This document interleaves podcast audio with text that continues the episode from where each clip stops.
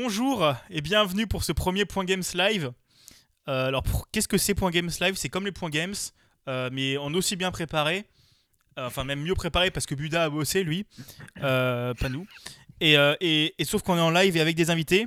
Donc, ce soir, on est avec Becca et, et Fab de Riz de, de Recalbox. Doris Fab de Riz. Oh, désolé, c'est le C'est un jeu de mots Parce que je m'appelle Fabrice et je viens de Rice, donc c'est Fab Doris Oh putain, d'accord, oui. Ah, c'est pas. Ah, d'accord, c'est pas. Ouais, d'accord, là, c'est valide. J'applaudis. Plus ça pour le. Ah ouais, ouais, c'est ça, c'est ça, c'est ça. Alors, pour les habitués, vous pouvez déjà cocher le bingo sur la blague. Ouais, non, c'est bon. C'est bon, c'est bon, on l'a fait. Et donc, euh, les points games, euh, ça reprend un petit peu le principe, enfin, le, le découpage de l'al- de, de l'Alconos. J'allais dire feu l'Alconos, mais il n'est pas encore mort, enfin, pas officiellement. Euh, et du coup, on va commencer par parler un petit peu des actus jeux vidéo de la semaine dernière, parce que ça a été quand même une semaine plutôt riche en actus, quoi qu'on puisse en dire, Malgré le confinement, malgré le confinement. malgré le virus au nom de bière.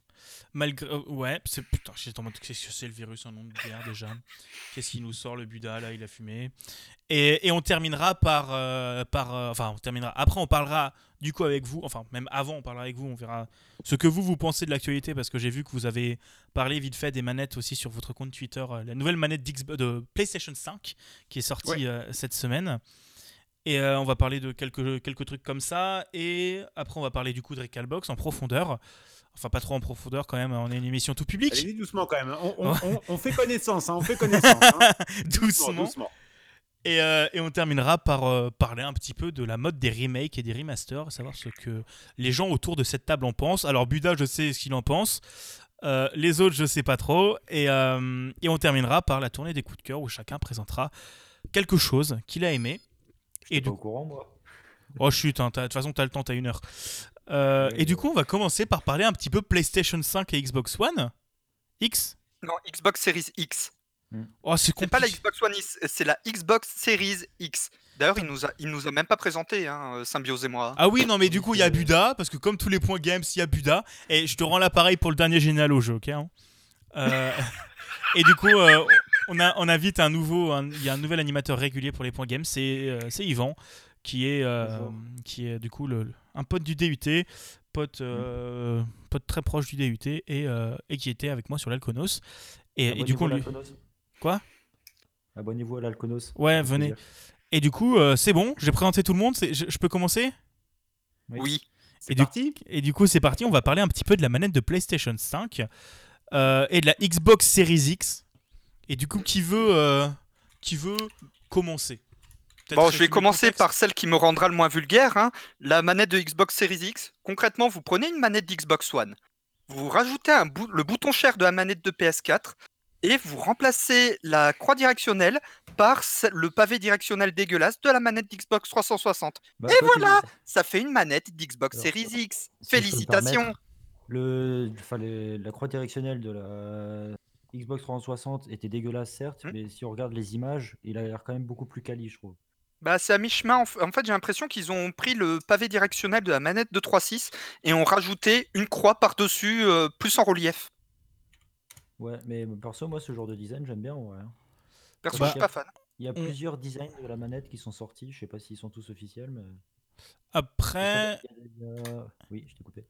après, elle ressemble quand même vachement. euh, là où la manette de PlayStation 5, donc pour le contexte, elle a été sortie, annoncée cette semaine. Euh, enfin, on a vu les photos et un peu les, qu'est-ce que, à quoi elle ressemblait. Euh, donc déjà, on a des fanarts, c'est bon, c'est réglé. C'est déjà un alien. Euh, et du coup, en fait, la manette de PlayStation 5 tranche totalement avec la DualShock, puisque maintenant, c'est plus une Dual- DualShock, c'est DualSense. C'est plus le même nom. Et elle se rapproche beaucoup plus d'autres manettes, mais elle a toujours cette, cette, euh, cette infamie que sont les, les, sticks synchrones. Et non, pas synchrones, par, euh, symétriques. Ouais. Ouais. Parce que, Symétrique ou asymétrique, ouais. ouais, parce que asynchrone, c'est du JavaScript. Euh, et, euh, et du coup, voilà, elle, est- elle, elle change vraiment par rapport aux autres manettes, mais la Xbox ressemble à peu près à tout péter à celle de la Xbox One, globalement. Et avec La juste, comme Xbox- dit, enfin, la manette de Xbox One Bluetooth. Oui. Pour être précis. et, euh, et qui, qui est Ouais, une très bonne manette et qui est une des meilleures manettes, je trouve, euh, à ce jour, euh, niveau, euh, bah, niveau manette. Je trouve que c'est une des meilleures manettes. Il y a juste la manette de Switch qui est au-dessus. mais sauf pour les gâchettes. Oui. Mm. Euh, ouais. à chaque fois, je veux dire un truc et tu le dis juste avant, c'est cool. On est, on est tous les deux d'accord. On est connectés. Donc voilà, je sais pas ce que vous en pensez, vous, de cette euh, nouvelle manette. Bah, alors après, je découvre un petit peu en même temps que vous celle de la Xbox Series X parce que c'est pas forcément celle qui avait fait le plus de bruit. D'ailleurs, je pensais que Ouais. c'était uniquement euh, que des, comme certains l'avaient dit, peut-être que des fanarts. J'ai pas eu euh, vent qu'elle avait été euh, officialisée par par Microsoft. Alors si les photos que je vois sont véridiques, finalement, c'est ni plus ni moins qu'une mise à jour de la One X avec dessus, bah, finalement, la, la croix de hum, les séries euh, Elite pour euh, les, les manettes qui coûtent assez cher, là aux alentours de 150 euros. Euh, Alors, c'est- c'est- oui, Alors, c'est pas tout à fait pareil que la croix d'élite parce que j'ai justement une manette de Xbox One Elite. La croix de la Xbox de la manette Xbox One Elite, en fait, ça va faire un petit peu comme un bol.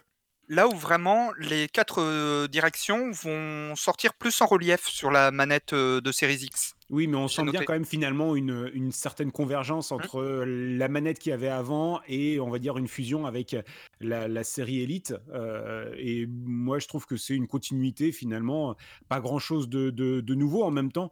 Euh, la manette de Xbox a toujours été quand même l'une des meilleures manettes du marché en matière d'ergonomie, de confort d'utilisation, euh, d'utilisation. Donc euh, pour moi, je pense que c'est une, une continuité. Après, la, la manette de la PS5 en tant que telle, je ne sais pas si vous avez vraiment encore commencé à, parler là-dessus. Je trouve que c'est pareil, c'est une, évolution par rapport à, à- ce qui se faisait. Je suis pas sûr forcément qu'ils aient grand-chose à gagner de partir sur quelque chose de très révolutionnaire à ce niveau-là, euh, puisque le but n'est pas forcément de, casser des codes, d'autant que euh, bah, tout ce qu'ils ont jusqu'à présent fonctionne relativement bien. C'est des évolutions techniques, technologiques. Euh, maintenant, c'est vrai que là où on va se poser un petit peu plus de questions, c'est sur l'utilisation des boutons périphériques, à savoir les boutons maintenant qui vont appeler share, options, etc. C'est vrai que tout ça va falloir voir dans quelle utilisation ça va pouvoir se servir parce que par exemple moi la manette PS4 ça va faire bientôt 3-4 ans que je l'ai quelque chose comme ça je sais toujours pas à quoi sert le bouton share par exemple je sais pas Ah Euh, bon donc Le bouton share est pas mal fichu sur PS4. Euh, pour, euh, Bah, pour la- encore, pour faut-il en avoir l'utilité ou qu'on Oui.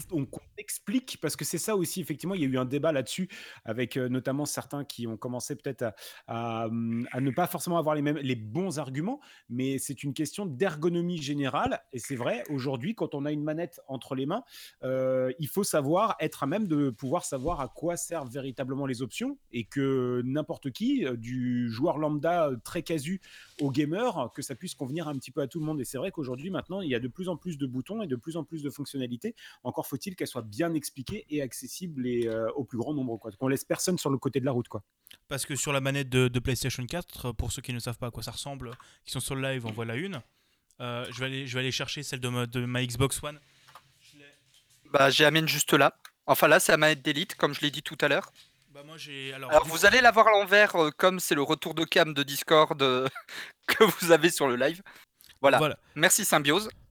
Donc on la a blanche c'est pas la élite celle-là Euh, la mienne, c'est la élite, mais en fait, j'ai remis la croix de base. d'accord oui c'est ça parce qu'elle est paramétrable en plus ouais, on peut, C'est on ça. peut changer ouais donc mais parce que justement, euh, pour les jeux- hors jeux de baston, je préfère euh, la croix de base. Pour les jeux de baston, forcément, le petit plateau qu'on a est plus ergonomique, je trouve. Justement pour l'écart. Étant un gros joueur de Street Fighter euh, et Mortal Kombat. Mais voilà, c'est l'avantage de la Elite, ce qu'on peut changer. Et en fait, sur la Series X, c'est vrai qu'on retrouve un petit peu la fusion entre l'ergonomie de la croix directionnelle classique le petit plateau qu'on a sur la Elite, qui est beaucoup plus performant que celui de la 360. Après, je sais pas ce que vous en pensez, mais aussi au niveau des sticks derrière. donc j'ai même la manette de Switch. J'ai pas trois mains, donc je peux pas vous les montrer les trois. Mais on remarque quand même que les il y a une vraie, euh, un vrai travail sur les sticks de la part des deux côtés. Et sur la manette de PlayStation 5, c'est encore plus important parce qu'il y a un retour haptique. Euh, donc euh, les, les gâchettes vont réagir en fonction de si on est dans la boue, c'est l'exemple qu'ils ont donné. Où on peut imaginer par exemple si on tend un arc, que plus on, plus on le tende, plus ce soit difficile d'appuyer, des choses comme ça. Ça fait gadget, c'est comme les vibrations HD de la, de la Switch, ça fait gadget, mais C'est gadget, mais euh, ça fait partie de l'immersion générale dans le jeu. Et euh, à- aujourd'hui, ça ne viendrait même pas à l'esprit de quelqu'un de sortir une manette sans vibration. Ouais. Et C'est qui, sûr. pourtant, depuis des années, on n'arrête pas de dire ouais, les vibrations, c'est gadget, c'est gadget. Et pourtant. Et donc, Bah, en fait, ça fait partie des évolutions euh, Mhm. technologiques dont je parlais euh, tout à l'heure euh, pour, euh, pour être le plus près possible en, en matière de sensations, pour que ça puisse être intéressant, immersif, mais sans être non plus euh, très compliqué ou trop lourd à mettre en place en matière de, de technique et de technologie. Quoi. Après, je sais qu'aussi en termes de prise en main, euh, la manette de PlayStation et, et, 4 et la manette d'Xbox One ont pas du tout la même prise en main. La manette de PlayStation 4 est beaucoup plus, euh, comment dire, carrée. C'est un peu ce que je trouve. Elle est, mais elle, est, elle rentre bien dans la main, on la tient bien. Mais elle est plus carrée, elle est plus fine. Il y a les doigts qui ont tendance à vraiment faire le tour des différentes, des manchons. Enfin, je sais pas comment dire les, ces trucs-là. Voilà, les, les, les bouts de la manette. Mais après, il y a une hérésie, je trouve. Les sticks symétriques. Euh, c'est les seuls à faire ça, encore actuellement. Tous les autres constructeurs sont passés sur les sticks asymétriques. Et je trouve que c'est quelque chose qui est beaucoup plus logique. Parce que, honnêtement, la croix directionnelle, on s'en sert jamais. Et elle est à un endroit où on pourrait en avoir besoin tout le temps. Voilà, c'est juste mon avis par rapport à, à la manette. Et Alors- pourquoi je trouve que la manette Xbox et la manette euh, Switch sont mieux fichues. Alors là, ça va dépendre des jeux auxquels tu joues, parce que sûr. pour des jeux comme par exemple les Versus Fighting, où le stick est très peu sollicité au final comparé à la croix directionnelle, Smash ne compte pas. Euh, justement, la croix directionnelle, comme elle est beaucoup plus sollicitée, le stick symétrique pour des jeux de baston comme Tekken, Street Fighter et Mortal Kombat va être beaucoup plus pratique euh, que euh, sur une manette d'Xbox One où les sticks sont asymétriques et que du coup ton pouce gauche va être beaucoup trop bas. Hmm. Oui, c'est aussi c'est Oui. sûr. Après, c'est aussi en termes de jeu et de. euh, Voilà, là, Et- ça dépend tout simplement du genre de jeu auquel tu joues. Et c'est pour ça qu'il existe des manettes dont tu peux intervertir euh, le, le stick gauche et la croix. Et n'oubliez pas que l'un des jeux les plus vendus au monde sur PS4, ça reste du FIFA. hein. Ça reste du FIFA. Et le FIFA, aujourd'hui, euh, je reste persuadé vrai. que ceux qui commencent vraiment à taquiner le FIFA, c'est pas au stick analogique hein, qu'ils vont jouer. hein. hmm, c'est vrai. C'est vrai, c'est vrai. Mais après, donc voilà, c'est quelque chose qui fait toujours qui fait assez grand bruit euh, parce que quand même la manette c'est euh, la porte d'entrée vers la tous les console. goûts, c'est le plus important. C'est ce qu'il faudra ça. retenir. C'est ça. Mais rappelons-nous que quand même il y a toujours des manettes dégueulasses euh, qui tiennent trois jours. Mais après, les... je trouve que quand même ces dernières années, les consoliers ont quand même tendance à faire des très bonnes manettes. Je sais que je suis un consoleux de base, enfin pas un consoleux de base, mais je suis consoleux avant d'être PCiste. Et j'ai plutôt tendance à préférer jouer sur une console. Et je sais que ces dernières années, les, les consoliers ont fait quand même des très très, très bonnes manettes. Euh, même la manette de Xbox 360 qui était qui est pas aussi pas aussi bien que la manette de, de One mais qui reste quand même excellente et qui est quand même très utile sur un jeu PC et même la manette de Switch quoi la manette de Wii U était dégueulasse mais mieux que le gamepad Euh, la manette pro je parle mais la manette pro de Switch c'est un c'est une merveille le truc c'est Oui, elle est, elle est vraiment. elle- Voilà, pour moi, c'est ma manette préférée. Si, en fait, il manquerait juste un truc, c'est les gâchettes de la hum, GameCube. GameCube. Et les Et toi, gâchettes- Becca, t'as peut-être une, une manette préférée, toi, en ce moment? On a l'a- perdu. On l'a perdu, on a perdu Becca. il est décédé. Il était là et puis il est plus là. non, je te demandais, tu, tu as une manette préférée en ce moment? Euh, non. Celle que tu, en matière d'ergonomie, en matière d'utilisation plutôt agréable ou un truc comme ça, ou toi une manette de référence peut-être? Écoutez, je vais peut-être euh, décevoir tout le monde, mais moi j'aime bien la manette de la 360. Ouais. Ah, J'en ai partout. hein. Moi, de toute façon, c'est celle que j'utilise pour faire tourner Recallbox. Donc, euh, Mm. ça, c'est vraiment Oui. les, les manettes qui, euh, qui fonctionnent très bien, qui sont increvables, qu'on arrive à trouver à deux balles sur des brocantes. Euh, C'est euh, voilà. ça- Par contre, il faut juste faire gaffe au niveau des sticks parce que malheureusement, alors c'est pas les sticks en eux-mêmes, mais le, le caoutchouc, la matière qui recouvre les sticks, qui malheureusement s'use beaucoup pour euh, ceux qui, euh, qui, pour les manettes qui ont été un peu rincées. Mais à Mhm. part ça, euh, vous voyez, c'est même pas les, c'est même pas le cache-pile d'origine ou quoi que ce soit, mais ça, ça fonctionne très très bien et j'en suis à des centaines d'heures de jeu avec ces modèles-là sans aucun problème. Hmm. Mais après, voilà, ça reste des, des excellentes manettes. euh, voilà, c'est, euh, quand vous voulez jouer sur PC, il vous faut. Enfin, si vous voulez jouer à des. C'est pas obligatoire, mais jouer à des platformers au clavier quand même. Euh, si vous voulez jouer à des platformers sur PC, c'est quand même mieux d'avoir une manette, même pas forcément que des platformers. Mais, euh, mais la manette d'Xbox 360 reste un- une excellente porte d'entrée. Et je me rends compte qu'on a déjà blablaté un quart d'heure sur des manettes. Et oui, oui, oui. On va, on va peut-être euh, Ouais, on va, on va avancer. accélérer les news pour aller au sujet qui nous intéresse le plus ce soir. Ou Tu- alors sinon vous passez à Recallbox maintenant et puis vous gardez vos news pour après tranquillement pendant toute votre soirée, il y a aucun problème. On peut faire ça aussi. Hein, euh, Ouais. on, on va, peut-être faire ça, ce sera peut-être plus simple. Bah, c'est Ouais. surtout parce que j'ai peur qu'après Becca soit plus disponible et que moi c'est pareil, je risque d'être euh, un Ouais, ouais. tout petit peu pris par, le, par les timings. Ouais, ouais. Bon, on va faire Je ça. pensais ça- vraiment que vous alliez commencer comme ça au niveau du, du timing, c'est un petit peu comme ça que je, je l'imaginais, désolé.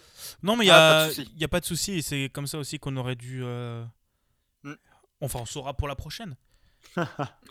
Mais du Bah, coup, du coup, on va attaquer directement le sujet qui nous intéresse le plus ce soir, Recalbox. Donc, euh, du coup, Fab de Ries et Becca, est-ce que vous pouvez nous présenter rapidement Recalbox? Parce que pour nos auditeurs ou nos viewers, euh, c'est peut-être pas forcément aussi évident que pour nous. euh. Bah, même les présentateurs, en fait. hein. Alors pour vous présenter Recallbox en, deux mots, en fait nous sommes un système d'exploitation qui s'installe euh, sur euh, les petits ordinateurs, ce qu'on appelle les nano PC, hein, les Raspberry Pi, Odroid, etc., etc. Euh, donc on est un système d'exploitation qui est totalement dédié à la préservation et à la transmission du patrimoine vidéoludique de notre enfance. Donc en fait Recallbox c'est un petit peu le Windows de, du rétro gaming. Et donc, lorsque vous installez très facilement, librement, gratuitement, sans aucun frais, puisqu'il n'y a aucun, aucun truc qui est payant, hein, on est totalement bénévole dans ce, dans ce projet-là. Lorsque vous l'installez sur euh, ces mini PC qui valent euh, 3 francs 6 sous, hein, ça vaut 30 balles ces, ces PC-là, et bien, lorsque vous les installez euh, dessus, vous êtes capable de pouvoir émuler jusqu'à une, pratiquement une centaine de systèmes.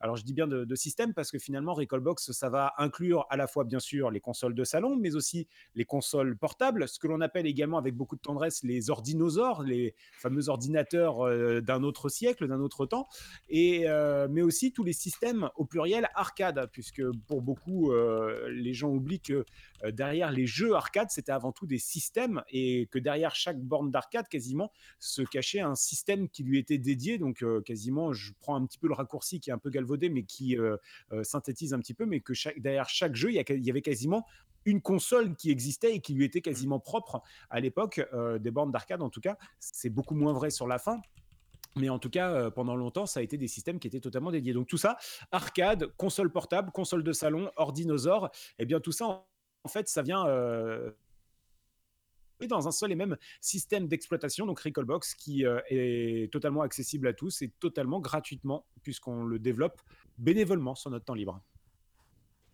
D'accord. D'accord. Bah oui, c'est vrai que hum, après, en tant qu'utilisateur, j'ai pas extrêmement beaucoup utilisé Recalbox parce que euh, j'ai pas forcément le temps de jouer euh, beaucoup à des jeux rétro. Mais je me on souviens a très que peu le temps de jouer. On a très peu le temps de jouer. C'est vrai, c'est tout le problème de toute façon. On a de moins en moins de, de, de- de temps disponible, malheureusement. Hmm. Mais je me souviens qu'après, j'avais fait découvrir à mes parents, fait découvrir à mon père qui à l'époque jouait beaucoup. Et je lui ai fait, eh tiens, regarde ce truc-là, je le branche à la télé et paf, t'as les jeux de ton enfance. Et t'es en mode, mais c'est trop bien.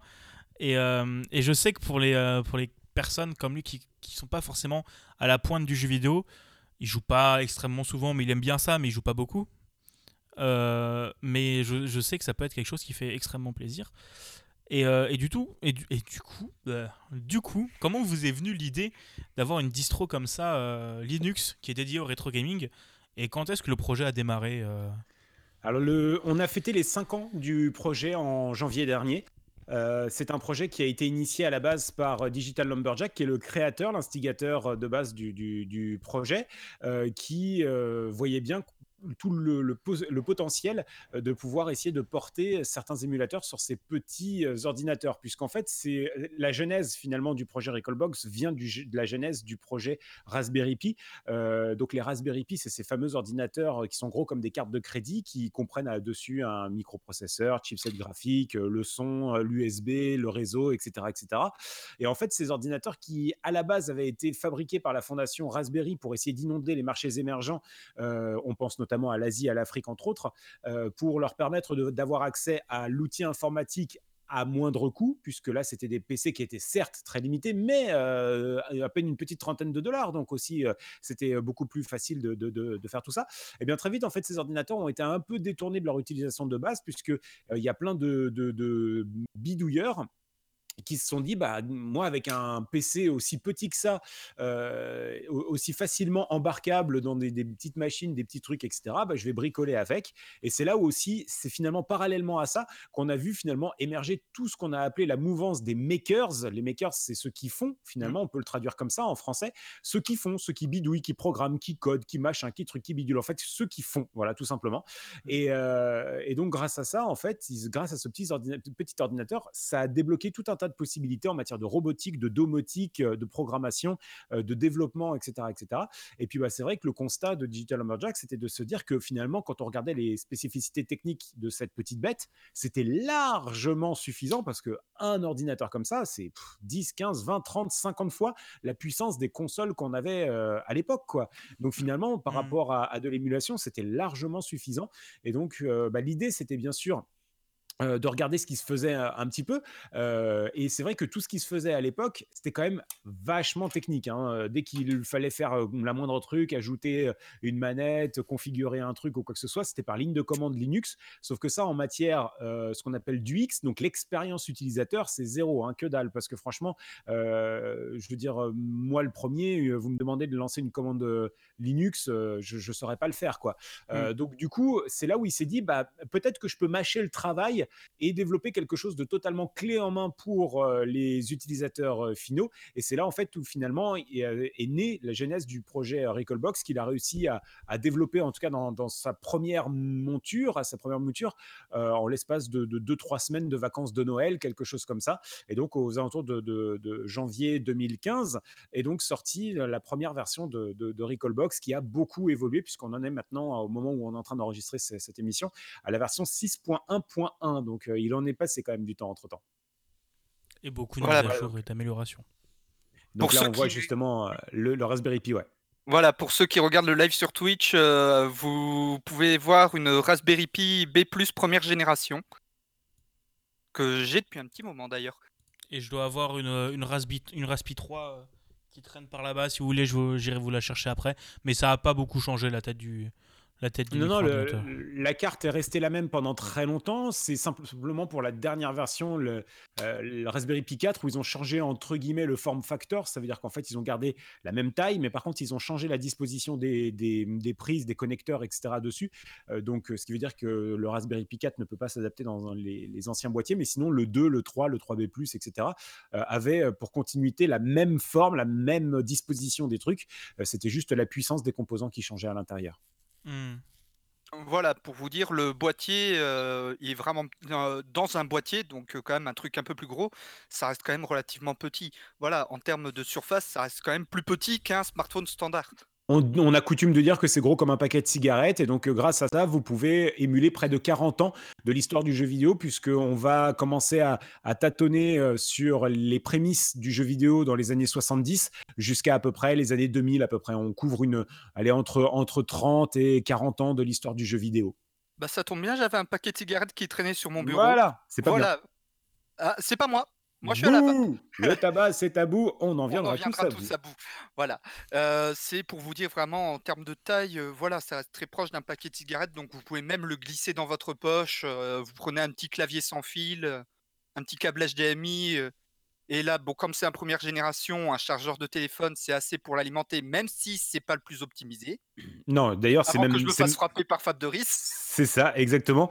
Non, on, conseille des chargeurs, pas, pas pardon, on, conseille des alimentations, pas des chargeurs, justement, parce que les chargeurs ont une vocation véritablement à, distribuer de l'électricité pour charger un appareil. Une alimentation est là véritablement pour l'alimenter sur le, sur le, long terme. Donc c'est pour ça la, grosse différence entre, entre les deux, mmh. euh, pour pas euh, avoir de problème d'alimentation, on va dire, sur le long terme, puisqu'après ça risque de chauffer et d'avoir, vous, vous risqueriez d'avoir des problèmes euh, sur la pérennité de votre matériel. Et, ça fait bim bam boum. Euh, oui, voilà, je viens de me prendre un coup de marteau dans le bras. Mais euh, ouais, après, c'est les Raspberry Pi sont aussi beaucoup utilisés. On peut même maintenant mettre des écrans directement dessus et se faire des mm. consoles portables euh, qui même plus besoin d'une télé en fait maintenant. Pratiquement, bah, de toute façon, après, oui, heu, tout est possible et puis maintenant tout est mini miniaturisé donc heu, on arrive à faire des choses incroyables. D'ailleurs, je vous invite à suivre, heu, Recalbox sur les réseaux puisque nous, on partage régulièrement les créations de nos utilisateurs et c'est vrai qu'à chaque fois, ils nous surprennent parce qu'ils arrivent à s'approprier véritablement le système d'exploitation pour après faire des choses concrètes, heu, a avec, à savoir des meubles, des bornes, des bar top et puis, parfois des choses, des objets complètement, lunaires qui sont absolument, extraordinaires. Là, on a vu par exemple quelqu'un qui avait transformé un énorme étui de je pense que c'était pas un étui de guitare, ça devait être un étui de de piano, heu, je pense de synthé, un truc comme ça. Mmh. C'était un étui qui était déjà un ce qu'on appelle un étui, c'est un fly-case, hein, donc heu, pour ceux qui connaissent, c'est vraiment, heu, les boîtes en en en PVC dans lesquelles on range les appareils pour pouvoir les transporter dans les avions et cetera. Donc c'est un truc totalement protecteur et compagnie et en fait, il a, il a mis ça, en fait, directement à l'intérieur. Il a il a inclus les joysticks à l'intérieur, l'écran, les enceintes, machin, le système électrique et puis tout ça se se replie sur lui-même, donc se ferme comme une valise. La poignée de transport, les roulettes et puis c'est parti et il peut transporter sa Recalbox partout. Je je enfin moi, je trouve ça absolument génial de voir, heu, la création de nos utilisateurs. Mmh. Et en plus, Et d'ailleurs, par... Mmh, Vas-y. vas-y, vas-y, vas-y. Non, vas-y, bah, moi c'était pour une autre question. Trop de peu de vitesse, trop de politesse. Imposez-vous les gars, imposez-vous. Non, Allez-y. mais ce que je voulais dire, c'est qu'en plus, comme la, comme la Raspberry Pi est très, euh, enfin, est très ouverte, il y a aussi les pins GPIO et il y a, et je crois que Recalbox les supporte en plus comme, euh, comme des inputs, euh, comme des inputs personnalisés. Ah mais de toute façon, on va même aller plus loin. Si, si, si le- sur le Raspberry Pi, je sais pas si quelqu'un en a un là juste euh, sous la main euh, pour, pour montrer en fait tout cette, toutes ces petites broches qu'il y a là euh, de, de, de ce qu'on appelle les broches GPIO. Euh, S'il n'y avait pas eu euh, ces, euh, ces broches GPIO sur le Raspberry Pi, je pense qu'on est très clairement en train de dire que je pense qu'aucun des projets que vous connaissez n'aurait probablement pu avoir le jour. Parce qu'en fait euh, si c'est pas Recalbox qui s'en sert je peux vous dire que finalement s'il n'y avait pas eu ces, ces ports GPIO là euh, je pense que le mouvement des makers n'aurait pas forcément pu émerger. Parce qu'en Mm. fait ces ports GPIO euh, pour la- le commun des mortels ça ne vous dit rien. Vous allez probablement en avoir aucune utilité. Mais par contre pour tous les makers finalement ces ports GPIO c'est ce qui permet de faire des input output. Donc ce qui permet en fait de gérer des contacteurs des interrupteurs des voyants des LED des machins des capteurs etc etc tout ça vient se brancher directement dessus sans soudure et euh, c'est ce qui a permis justement de pouvoir faire de la domotique de la robotique etc etc et nous on s'en sert notamment c'est ce que l'on voit là effectivement euh, sur, euh, sur la caméra toutes ces petites broches. Nous on s'en sert par exemple pour brancher euh, les boutons arcade par exemple. Lorsque l'on met ça dans une borne lorsqu'on veut faire une, une borne on peut brancher les boutons arcade directement dessus. Mm. Et c'est- sans soudure bien évidemment hein, attention hein. Ouais, ouais, ouais. tout ça c'est très facile à, à utiliser Ouais, Voilà, et la grande question, c'était, on parlait justement des Odroid, des Raspberry Pi, mais est-ce que par exemple, euh, allez, on va dire, j'ai un vieux PC qui a euh, 15 ans, euh, qu'il est totalement à genoux, inutilisable, etc. Si euh, après juste avoir remis un coup de neuf, enfin avoir euh, remis un coup de jeune au matériel, je peux le convertir en machine Recalbox. Bien sûr. euh, après, en fait, il faut tester parce que tout le problème euh, des versions PC, la raison pour laquelle on est parti sur une architecture plutôt Raspberry, euh, c'est parce que l'avantage, c'est que le Raspberry, vous l'achetez partout dans le monde, c'est le même. Ouais. Le, pro- le problème d'un ordinateur, c'est qu'il va y avoir autant d'ordinateurs que d'utilisateurs. Il y a autant de configurations. Voilà. Sauf Donc si c'est euh, toujours. euh, ouais, bien sûr, mais c'est vrai que d'une manière générale, en tout cas, il- et même au niveau des Mac, il y a des centaines de références. On s'en rend pas compte, mais il y a des centaines de références avec plus ou moins de mémoire, plus ou moins de machin, avec ou sans chipset graphique, avec ou machin. Et en fait, au, au final, ça fait des centaines de déclinaisons. On, est on était en train de regarder justement la gamme des NUC. La gamme des NUC, on se dit, il y a le CD-ROM, le i3, le i5, le i7. Ouais, on a regardé, je crois qu'il y en a 60 des NUC en totalité, avec toutes les déclinaisons de machin, toutes les déclinaisons. Ouais, il y en a 60. Et c'est vrai que c'est finalement c'est vachement frustrant parce que euh, il, il existe finalement autant de configurations euh, d'ordinateurs qu'il y a d'utilisateurs. Donc on peut pas garantir 100% de compatibilité, on y tend en tout cas, mais euh, voilà, il faut toujours faire des tests et tout ça. Mais bien sûr que nous, on, on espère pouvoir permettre à certains de recycler leurs vieux ordinateurs. On voit notamment euh, beaucoup de gens qui donnent une seconde vie à leurs anciens PC portables. Alors je vous parle pas des Celeron et tout ça parce que ceux-là ils sont peut-être un petit peu vieux, mais en tout cas il y en a plein qui donnent une seconde vie à leur dual core et compagnie. Euh, qui mettent Recalbox directement dedans et finalement, bah, de fait, ça leur fait une Recalbox portable puisqu'il y a la batterie, il y a l'écran, il y a le son, il y a le machin, il y a finalement tout euh, comme ça et ils transportent directement leur PC portable et ça leur fait une Recalbox portable et ils en sont super satisfaits. Mm. Bah, c'est sûr Alors, moi, qu'après. Ça peut euh, m'intéresser parce que j'ai un, un vieux PC que j'ai récupéré de chez mon père qui sert quasiment plus à rien. Et ouais, ouais, ça peut être vachement intéressant. Après, c'est comme d'hab, mais à tester. Mais une, une des grandes forces aussi de l'open source, c'est qu'il n'y a pas que l'entreprise qui gère le truc qui peut s'occuper de faire le, le portage. C'est que comme Recalbox et Linux en général est open source, euh, n'importe qui peut développer des pilotes et des périphériques euh, pour améliorer ce portage quoi, et, et permettre de tourner euh, sur tout. Et c'est pour ça aussi que c'est ultra horrible de faire un Hackintosh parce que les Hackintosh ont été, enfin le système euh, OS X, je crois que c'est ça, Mhm. a été prévu oui. pour tourner sur les, euh, les techniques, euh, enfin les types de Mac, mais sur le reste, euh, oh bah tiens, oh, ça marche pas. Voilà, c'est dé- démerde-toi. Mais, euh, mais voilà, c'est un, un bel enfer. Mais du coup, on se demandait quelle est la base technique du projet? Quelle est la base technique derrière le projet? Et comment vous arrivez à faire cohabiter? Bah, Du coup, tu nous disais que toutes les, chaque borne d'arcade, c'était quasiment un OS différent, enfin, ou une mini-console différente. Comment vous arrivez à faire tout cohabiter au sein d'un même système d'exploitation? Et ça, c'est plus Becca qui pourra vous répondre justement sur euh, l'architecture même de, du projet Recallbox. Alors oui, je vais prendre un petit peu le relais là. Euh, comment on arrive à faire euh, tout ça? Eh ben, Déjà, c'est quoi derrière Recallbox? Voilà, c'est quoi la Recallbox? Alors déjà, à la base, c'est un Linux. Et c'est pas n'importe quel Linux. C'est pas une distrib qu'on trouve euh, sur le net comme Raspbian ou autre. C'est un Linux construit from scratch avec euh, ce qu'on appelle le build root. Euh, c'est un outil qui permet de, créer un, Linux en fait comme on veut. Euh, et nous, ben, on, se débrouille de, créer le nôtre de façon euh, extrêmement euh, optimale, euh, de façon à ce qu'il y ait moins de ressources possibles. On laisse, on laisse le, maximum pour les, pour les émulateurs. Ensuite, au-dessus de ça, eh ben, il y a toute une ribambelle d'émulateurs. Et, euh, ribambelle, je, je, je rigole pas, parce n'y en a peut-être pas 100, puisque euh, Euh, système, il doit bien y en avoir euh, 60. Alors par contre, Becca, Becca, faut que tu coupes Emule, hein. faut que tu coupes Emule, Casa, euh, euh, les, les torrents et tout ça là, parce que là on est en train de te perdre là. on t'entend mal, on, on t'entend mal, on a vraiment l'impression que, que tu on va te perdre. J'ai rien qui tourne pourtant. Je plaisante, je te taquine, je te taquine, je te taquine. Donc euh, ouais, il y a- tu disais donc il y a une centaine d'émulateurs du coup à l'intérieur. Un petit peu moins, oui, peut-être euh, 60, 70, mais euh, il y en a beaucoup, oui, effectivement. Et, euh, et c'est eux qui vont, euh, qui vont assurer euh, bah, toutes, les, toutes les consoles, tous les ordinateurs et toutes les machines d'arcade. Mais du coup, c'est vous qui avez vraiment développé de, de zéro tous ces émulateurs Ou vous avez repris des émulateurs qui existaient déjà en essayant de les modifier pour qu'ils tournent sur votre distro Linux custom? On a déjà une, une grosse base de, qui vient de RetroArch. RetroArch plus tous les corps, à peu près tous les corps. Euh, à RetroArch, donc déjà ça couvre pas mal de, machines. Et ensuite, pour les machines qui ne sont pas émulées par, euh, par RetroArch, ben, on va essayer euh, d'aller chercher les émulateurs qui vont bien, qu'on arrive à compiler pour Linux sur nos, sur nos systèmes, sur nos bases graphiques. Euh, et effectivement, euh, il faut les modifier pour que. Alors, en général, modifier le minimum pour pouvoir les intégrer et figurent correctement dans notre écosystème. D'accord.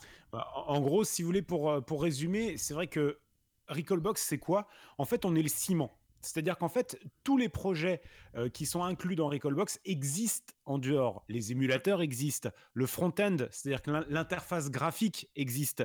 Euh, RetroArch existe. Mhm. Euh, les émulateurs existent. Les scraps, c'est-à-dire les, les métadonnées qu'on peut voir, etc., existent.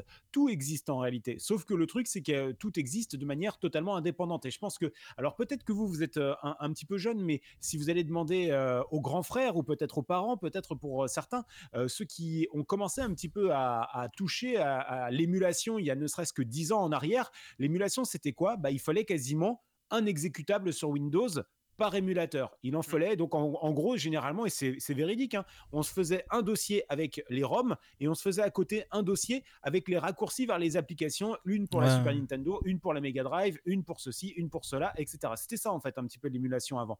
Et donc là, en gros, bah, nous, ce qu'on a décidé de faire avec euh, le, le projet Recallbox, c'est d'être le ciment de tout ça. C'est-à-dire qu'on va tout prendre, on va tout agglomérer dans un seul et même système d'exploitation qui est, comme vous l'a expliqué euh, Becca, qui est euh, euh, écrit from scratch, hein, ce qui veut dire qu'on est sur quelque chose qui a totalement sur une page blanche, donc par l'intermédiaire de, de l'utilitaire Buildroot. Donc on monte un système Linux qui est totalement opérationnel et totalement créé pour cela. On ne va charger les composants que ce que l'on a besoin. Donc pour libérer un maximum de mémoire, on va pas charger des trucs et des bidules. En gros, on va pas, on va pas charger un Raspbian qui est donc un, Linux pour euh, Raspberry Pi. On va pas charger un Raspbian pour charger Recallbox par-dessus en exécutable. On va juste charger Recallbox. Point. Qui a besoin, il a juste besoin de, ce qu'il lui faut pour, euh, euh, pour tourner. Et, et donc, bah, à côté de ça, voilà, on a, on a donc, euh, comme il vous l'a dit, on a euh, RetroArch hein, qui, est 80%, euh, peut-être 70-80% de, de, ce que l'on a à, l'intérieur de Recallbox. Et puis à côté, des émulateurs, ce qu'on appelle en standalone, c'est-à-dire que c'est des émulateurs tiers que l'on a rajoutés à tout cela. Et puis comme vous l'avez dit, on a modifié un petit peu certains codes sources pour pouvoir permettre une agglomération, une unification générale afin que finalement que vous utilisiez la Nintendo 64, la Game Boy, la Game Gear, la Neo Geo, l'arcade ou quoi que ce soit, votre expérience utilisateur, encore une fois, on y revient, votre expérience utilisateur est le même. Les raccourcis manettes sont les mêmes, les contrôles sont les mêmes, la navigation est la même. Il n'y a pas de, choses euh, différentes. Voilà, tout simplement. Et déjà, rien que le fait d'unifier les contrôles, euh, c'est quelque chose qui fait déjà extrêmement plaisir parce que j'ai légèrement vécu l'époque dont tu parlais. Euh, où tu avais un émulateur par truc. Et c'était un enfer. À chaque fois, faut configurer ses contrôles. Tu as à chaque fois l'émulateur Nintendo DS qui rame du cul. C'est euh, un enfer. Euh, c'est un enfer à tout, à tout faire tourner. Et même, je me souviens encore parce que les émulateurs Game Boy Advance, tout ça, ça allait. Mais il y avait les émulateurs PlayStation où il fallait aller chercher en plus des BIOS ou des trucs comme ça parce que euh, ils n'étaient pas inclus de base ou des trucs dans le genre. Alors, l'émulateur PlayStation, honnêtement, c'est pas le pire. Ceux qui m'ont le plus fait galérer, c'est les émulateurs Nintendo 64 et GameCube par rapport au contrôle, justement. Et eh oui, parce qu'après, il faut le comprendre également. C'est euh, alors ça, c'est aussi ce que l'on invite à faire, et c'est là où on essaye d'alerter un petit peu nos utilisateurs d'une manière générale. Euh, c'est que euh, il faut garder en tête quand même qu'il faut essayer de rejouer sur ces émulateurs avec les devices d'origine. C'est-à-dire qu'en fait, c'est tout bête, mais par exemple, une manette comme celle-ci, et je le dis et je le répète, elle n'est pas faite pour jouer à la Nintendo 64. Il n'y avait, avait, pas de joystick. Ici, là, ici, il y avait six boutons sur la Nintendo 64. Il y avait trois gâchettes sur la Nintendo 64. Il n'y avait qu'un seul stick arcade. Donc, en fait, au final, voilà, c'est pas fait pour. Parce que du coup, là, vous comprendrez bien que euh, ici, on les met où les six boutons? Bah du coup on en met quatre ici et puis on va en mettre finalement deux là, ce qui est pas du tout ergonomique, ce qui est pas du tout ergonomique. Mais on n'a pas le choix là en, l'occurrence. Mais par contre, je le dis et je le répète pour ceux qui, pour qui en tout cas l'émulation Nintendo 64 est importante, à ce moment-là, je les invite à acheter une manette Nintendo 64 USB, Bluetooth, il en existe maintenant, et mmh. de se refaire effectivement la, configuration des boutons pour euh, pour être la mieux disposée possible. Mmh. Je te laisse continuer, Buda. Et donc, euh, par rapport justement au libre, euh, est-ce que que pensez-vous en fait des gens qui disent que le libre ne peut pas fonctionner par manque d'argent? Alors ça, je crois que c'est un de nos profs, Yvan, qui disait ça. C'est pour ça que je parce que euh. malheureusement, il y en a. Alors, je suis pas d'accord avec eux, mais en même temps, ça fait 15 ans que je suis libriste, donc voilà. Euh, bah, je, pense que Becca pourrait, lancer une thèse euh, là-dessus, à mon avis. Je pense que ça pourra beaucoup l'inspirer. Euh, pour ma part, pour faire très bref, je suis désolé, mais il y, a des, projets libres et gratuits qui arrivent à, avoir une, viabilité tout à fait convenable. Après, nous, on n'a aucune vocation à l'heure actuelle où on est en train de parler en tout cas euh, d'avoir quelconque stabilité, euh, ne serait-ce que enfin de, rentabilité ou autre mmh. là-dessus, puisque nous de toute façon on est totalement libre et gratuit. la seule chose, c'est vrai que moi je m'évertue au quotidien également à essayer de faire en sorte qu'il y ait une certaine balance économique sur le projet, parce que le projet nous coûte de l'argent. Le fait de mettre les fichiers à disposition pour pouvoir les télécharger, c'est colossal en matière de, budget. Hein. nous, je pense qu'on peut parler chaque mois de plusieurs centaines de téraoctets de. de... Ah. ah. on a une coupure là. Alors malheureusement, nous avons eu un souci technique. Nous venons de perdre Fab de Rist. Nous venons de le retrouver. Ah non, c'est bon, non, non, mais vous inquiétez pas. En fait, c'est la Je, en fait, c'est euh, Discord qui a décidé de se mettre à jour. Mais dans le plus grand des calmes. Bah, Mais dans le plus grand des Discord. calmes. Discord qui a fait Attends, bouge pas, mec, t'es en live. Ouais, t'inquiète, t'inquiète. Il a fait ce qu'on appelle dans alors, le jargon technique une Windows. Alors moi j'ai Windows qui me l'a fait aussi en plein live. Ouais, ouais, ouais, non, mais tranquille. Donc, du coup, j'ai plus de vidéo en fait, c'est ça Ouais. Ouais. J'ai- plus de vidéo. Donc Bon, tu peux bah, remettre la cam. Ah non, mais elle y est, hein, elle y est, elle y est. euh, ah bah coupe-la, remets-la, ça devrait marcher. Ouais, ouais, je pense, ouais. Euh, mais par contre, je pense que Becca a aussi euh, quelques petits trucs à dire au, su- au sujet, à mon avis, du monde du libre. Sujet du les Bah, le- de choses. le- Le, le côté, euh, le côté est-ce qu'un projet libre peut être viable? C'était ça Oui. un peu la question, non? Ouais. Je pense qu'un projet libre peut être viable, tout à fait. Euh, après, il faut être réaliste. euh, il y a des projets, en plus, qui est gros logiciels. euh, les boîtes qui développent, euh, je, je vais prendre un, un exemple bête, hein, prendre Photoshop. Euh, on a Adobe d'un côté qui, euh, qui est Photoshop depuis euh, X, X années. Ils ont euh, des moyens de développeurs colossaux. Ils ont euh, des retours euh, tous les, graphistes du monde, chose que GIMP n'a pas. Et ça se sent, se ressent très fortement sur l'ergonomie du lui-même, qui est, pour ma part, je vais être je trouve totalement à chier. Euh, Ouais, non, mais c'est non, mais c'est bien. Euh, je, pense que tu as, choisi aussi l'exemple même de- de- d'un projet qui est développé sans aucun euh, mec qui fait de l'UX à l'intérieur et de, de, de, de près ou de loin, hein, d'ailleurs, de très loin même d'ailleurs. Oh, j'ai déjà vu pire aussi hein, euh, après. alors que le, logiciel lui-même a des, a des possibilités quand même. Oui. Oui, c'est ça le pire. C'est ça le pire. C'est que le, le- le GIMP est un très bon logiciel. Mais c'est juste, euh, c'est juste que il est pensé, il est architecturé à mon avis avec les pieds d'un point de vue euh, expérience utilisateur. Et c'est vrai que moi c'est ce qui m'a toujours freiné parce que au contraire, tu prends, il y a plein de logiciels. Je pense à VLC, je pense à des trucs comme ça qui sont des logiciels qui sont totalement gratuits et, euh, et qui pour le coup, par contre, en matière d'ergonomie, on est quasiment sur un sans faute quoi. Hmm, Oui, c'est clair. c'est sûr, c'est sûr. Mais après, après c'est aussi une question de d'envie de la part du développeur. C'est euh, y a certains développeurs qui sont plus intéressés par faire quelque chose qui leur plaît à. Je pense que c'est aussi comme ça que pas mal de, pro- de projets démarrent. On fait euh. C'est euh, c'est la, c'est la différence entre le cinéma d'auteur français et le cinéma euh, hollywoodien. Si tu, Ouais, com- c'est vrai, ouais. tu commences par faire un truc pour toi et après tu te dis euh, ah bah tiens en fait c'est cool je le mets à la disposition de tout le monde et, euh, et là tu dis ah mais merde il faut c'est c'est pas clair ce qui est dans ma tête c'est c'est c'est pas clair pour les autres c'est et, euh, et juste en parlant comme ça YouPod à la base un, projet sur lequel je bosse euh, en ce moment à la base était open source bon maintenant on a fermé les sources euh, pour éviter de se faire voler le travail par des entreprises peu scrupuleuses mais mais à la base, c'était un projet que j'avais fait pour moi, pour me faire me servir à moi. L'interface était dégueulasse. Je me suis fait engueuler, mais l'interface était dégueulasse, mais fonctionnelle. C'est souvent comme ça. C'est tu fais un truc fonctionnel parce que toi, ça te paraît clair et ça te suffit. Mais si tu veux monter en utilisateur, euh, c'est comme vous le disiez, tous les trucs, enfin tous les trucs. Je, je veux pas dénigrer votre travail, mais euh, les différentes composants de Recalbox sont déjà disponibles autour. Mais euh, il n'y a pas l'interface utilisateur. Il faut taper des lignes de commande dégueulasses, quoi. Voilà. Et euh, du coup, petite question, vous êtes combien sur le projet Recalbox euh, en ce moment, en- en- dans le cœur de la team Et, et s'il y a des contributeurs externes, vous êtes, il y a à peu près combien de contributeurs externes euh, au projet?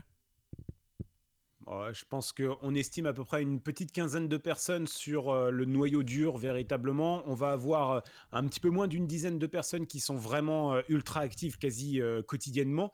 Euh, une petite quinzaine de personnes, euh, je veux dire, qui, qui vont être euh, dans le, la garde rapprochée, on va dire, des gens qui vont être là quasi d'une manière hebdomadaire. Et puis après, par contre, bah, parfois, c'est des, on peut considérer ça quasiment en centaines de contributeurs, mais de manière très, très épisodique. Parfois, ça va être sur une traduction, des sous-titres, ça va être sur la création d'un- d'un fichier graphique, ça va être sur, sur ce genre de choses-là, ça va être parfois juste de petites contributions. D'autres vont vraiment s'investir corps et âme à l'intérieur. Ça fait plaisir parce que finalement, de plus en plus de gens sont utilisateurs de Recallbox. Et en fait, finalement, quand ils découvrent que derrière le projet, bah, il y a beaucoup de bienveillance, il y a une équipe qui est vraiment super sympa et que derrière, euh, bah, finalement, on y va un petit peu tous, on mouille le maillot pour euh, faire avancer ce projet-là, euh, bah, ça donne envie finalement soi-même de se dire bah tiens euh, moi j'ai quelques compétences que peut-être ils n'ont pas ou peut-être qu'ils recherchent. Euh, bah, voilà je les mets à contribution pour euh, pour faire avancer moi-même euh, participer mettre ma petite pierre à l'édifice quoi. Hmm. C'est vrai qu'on ne remercie jamais assez toutes ces, toutes ces, tous ces gens. Becca, parle plus fort et approche-toi du micro, on te perd, on te perd Je suis Allô collé à mon micro. Mais après, vous êtes une communauté, euh, donc euh, Recalbox c'est français, francophone, Alors, français à la base. On, est, on est base. francophone au sein, de- au, au sein de l'équipe. Alors c'est vrai qu'après, mea culpa, c'est vrai que l'étiquette euh, franco-française et, euh, et francophone, c'est un petit peu moins qui la colle euh, au projet parce que malheureusement, à- aux grandes dames de toute l'équipe, je ne suis pas euh, anglais bilingue et euh, encore moins fluent. Et donc du coup, bah, c'est excessivement compliqué étant community manager et étant véritablement la personne qui va être au front pour pouvoir communiquer et faire rayonner le projet. C'est vrai que c'est très difficile de, de- communiquer sur un projet quand on n'est pas forcément bilingue, mais par contre, ça reste un projet international. Nous, on a des membres de l'équipe qui viennent de Belgique, qui viennent de Suisse, qui viennent d'Allemagne, qui viennent de, de- de Pérou. Euh, Il y a des gens qui, viennent d'un petit peu partout. Quoi. On a euh, euh, des gens, des traducteurs qui viennent des quatre coins du monde pour porter un petit peu ce truc-là. Nous, quand on regarde, quand on fait des tutoriels sur Internet, il y a des propositions de traduction, de sous-titres qui sont parfois assez hallucinants. On a du polonais, on a du chinois, on a du thaïlandais. Enfin, c'est absolument génial, quoi. Donc chacun, il va un petit peu de sa, sa petite pierre à l'édifice. Encore une fois, comme on disait, une traduction par-ci, un sous-titre par-là, et puis bah au final, c'est un, un projet qui arrive malgré tout quand même à, à rayonner à l'international, quoi. Prochaine étape, Recalbox traduit en corse, en basque et en breton. Euh, attends, je crois que euh, Becca, tu pourrais me dire, mais je crois qu'on on a des langues régionales, non? Euh, pour l'instant, je crois pas, mais on a eu des propositions. déjà. Ouais, Ah c'est bon, ça, ouais. On veut Vu que bon nombre de distros Linux euh, ont la possibilité d'être en langue euh, régionale, euh, c'est pour ça. Putain, il y a du Un bre- jour, J'ai installé un Linux, il y avait du breton dedans. Qu'est-ce que j'ai fait? Putain, mais ils font jusqu'au bout, quoi. Jusqu'au bout. Mec, as aussi, tu peux aussi mettre Linux en basque. Et Euskara, tu crois que c'est d'où? Jusqu'au bout. Jusqu'au bout, ils vont nous casser les tout. Oh, un alsacien, c'est de l'allemand, ça va, point. Je vais des emmerdes. Et donc, euh, alors là, Strasbourg, on- venez pas m'emmerder. Voilà, on a une autre question là qui ne concerne pas tout à fait Recalbox, mais plus euh, vous, euh, Fat de Riz et Becca, Bigaston Symbiose, moi-même, le chat, tous ceux qui sont présents ici. Euh, justement, par rapport au rétro gaming, euh, que- quels sont vos premiers jeux, vos premières consoles que justement, bah, la plupart des gens qui font du rétro gaming cherchent souvent à rejouer à leur premier jeu, leur première console et autres. Et du coup, euh, pour vous, c'est- vous, c'était quoi vos premiers jeux? Je vais laisser Becca répondre parce que ça va être rigolo deux secondes, puisque là, vous allez tous le regarder avec euh, comme une, une poule devant un cure-dent. Il va vous prononcer des noms que vous avez probablement jamais entendu parler. Becca, fais-nous rêver un petit peu avec tes, tes premiers systèmes de ton enfance. Voilà. Alors moi, le jeu, je l'ai approché sur les sur les ordinateurs, hein, euh, soyons clairs. Euh, tout début des années 80, euh, voire euh, 81, j'ai approché les premiers ordinateurs. Euh, donc c'est des jeux qui tournaient sur des Apple II, sur des euh, sur des Atari, du ZX81. sur des- ZX81. Non, mais déjà, ZX81, les amis. Je pense qu'à mon avis, ça vous cause à peine, ça, le, le ZX81. Alors, tu Si. veux rire? Je crois que j'ai un. ZX un ZX Spectrum quelque part dans mon appart. Oh là là. Je crois que j'en ai un, mais je sais plus où il Euh, est. Soit il est ici, soit il est chez mes parents. ZX80, mes parents, ZX80, mes parents l'ont eu, j'ai pu y toucher quand j'étais gamin. Moi, je le connais de nom, mais pas plus. C'est dingue, ça, quand même. Putain, eh, il y a du level, on les aime bien, ces petits-là, là, quand même. hein. Ils ont été élevés au bon grain. Merci Ah non, mais quand papy j'étais- Non mais quand j'étais étudiant, j'étais considéré comme un vieux parce que je savais ce que c'était un Minitel et une disquette. Oh la vache. Des disquettes, Ouais. j'en ai chez moi. Bon, Non, pas mais c'est ça, alors que- père, j'en ai. Alors que nous, on y a passé quelques heures dessus, quand même. C'est bien, vous avez- Euh, là il y a plusieurs générations. Il y a deux 2000. C'est ça. Il y a les millennials. et, euh, Il y, a, il y a- il y a- il y a Buda. Et, et- et- 94. et après encore au-dessus. Mais, mais ouais, c'est des vieilles consoles et qui, euh, qui restent quand même euh, assez intéressantes et qui à l'époque étaient des, des vrais exploits techniques aussi. C'est clair. Et donc, qu'est-ce qu'il y avait comme jeu qui t'avait marqué, toi, euh, Becca, dessus Euh, Peut-être le début de certaines licences ou euh, des trucs comme ça qui t'avaient marqué plus que d'autres? Alors oui, oui, bien, oui, oui, bien sûr. Il y a, bah, il y a les, les- les premiers grands RPG, euh, la série des, des Ultima, des Bard's Tale. Il y en a à qui ça parle. Ouais. Oui, je jouais à Ultima et Bard's Tale, je les ai sur GOG. Voilà. Donc là, c'est la, c'est la naissance de ces, de ces séries-là. hein. Moi, je me rappelle avoir joué à Ultima 3 sur Apple 2, par exemple. Euh, après, il y a des jeux qui m'ont un peu plus marqué, comme euh, Bruce Lee sur Atari 800 XL ou sur Commodore. Euh, si vous êtes curieux, allez le voir. C'est un excellent jeu de, de. D'ailleurs, on a rejoué avec un ami il y a Ouais, ça, Bruce Lee, c'est vrai que c'est un jeu qui revient régulièrement hein, là-dessus en matière de, de sélection sur, sur ces, sur ces systèmes-là. C'est clair. Et puis après, bah, il y, a, il y a tout un tas de jeux euh, dont les noms ne vous direz rien, mais euh, Spy the Spy, les Euh, ce genre de jeu. Je ne sais pas si euh, ils évoquent quoi que ce soit. Rien du tout. Il y a Symbiose qui vient de partager en message privé un ZX80 qui sert à caler une porte. Genre, un truc comme ça, on, normalement, on rage quitte l'interview, euh, Becker. Moi, je m'en vais, je me barre. je le Ah, connais salut. pas, ce mec. Alors, ZX80, c'est là, vraiment la première page, on le voit directement cette image. Donc, euh, Mais je C'est crois que que c'est un, ZX c'est un ZX80 qui est utilisé pour caler une porte. Mais qu'est-ce que tu veux? Où est le respect dans, ce- dans ces photos? Qu'est-ce que c'est que ce ce bordel? Truc-là, ça vaut une fortune.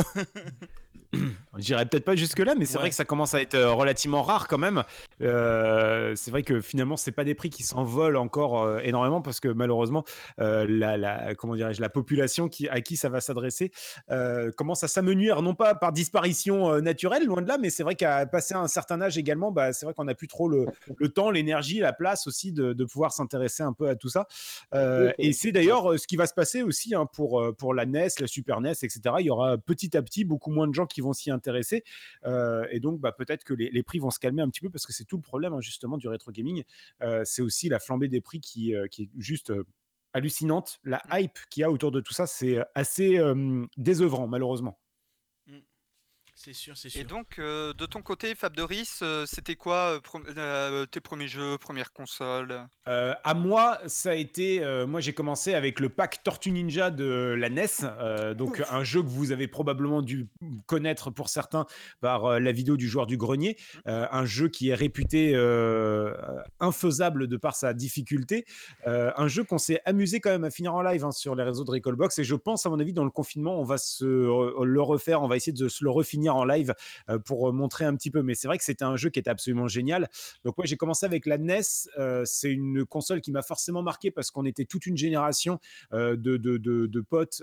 Au, à l'époque, c'était en primaire où on s'échangeait les cartouches, etc., etc. Donc, en fait, finalement, on faisait en sorte, justement, aux anniversaires, au Noël, de faire en sorte de jamais demander les mêmes jeux que les copains. Comme ça, on avait des billes pour pouvoir se, se les échanger, se les prêter et finalement d'avoir une très grande bibliothèque de jeux à disposition. Et par contre, après, moi, j'ai pris le virage de la Mega Drive qui a été l'une de mes premières claques vraiment euh, vidéoludiques parce qu'il y avait des jeux à l'intérieur qui étaient euh, extraordinaires. Et puis, j'en veux pour preuve justement là, ceux qui a là, sur le côté euh, auquel on rejoue régulièrement justement dans cette période de confinement, parce qu'avec Recallbox, on est en direct tous les après-midi à 14h pour euh, essayer d'accompagner un petit peu tout le monde. Et. Donc ouais, il y, a- il y a des super jeux d'aventure sur la Mega Drive. Je pense notamment à la Légende de Thor, à Landstalker, à Shining Force 2. euh, j'ou- J'oublie probablement euh, Soleil. Euh, ouais, Altered Beast. Alors, je suis un petit peu moins fan parce qu'il est, il est quand même assez rudimentaire finalement quand on, quand on prend un petit peu le, le recul. Il est assez hard. Euh, c'est une adaptation d'un jeu arcade euh, qui, qui, qui, voilà, qui est un petit peu compliqué.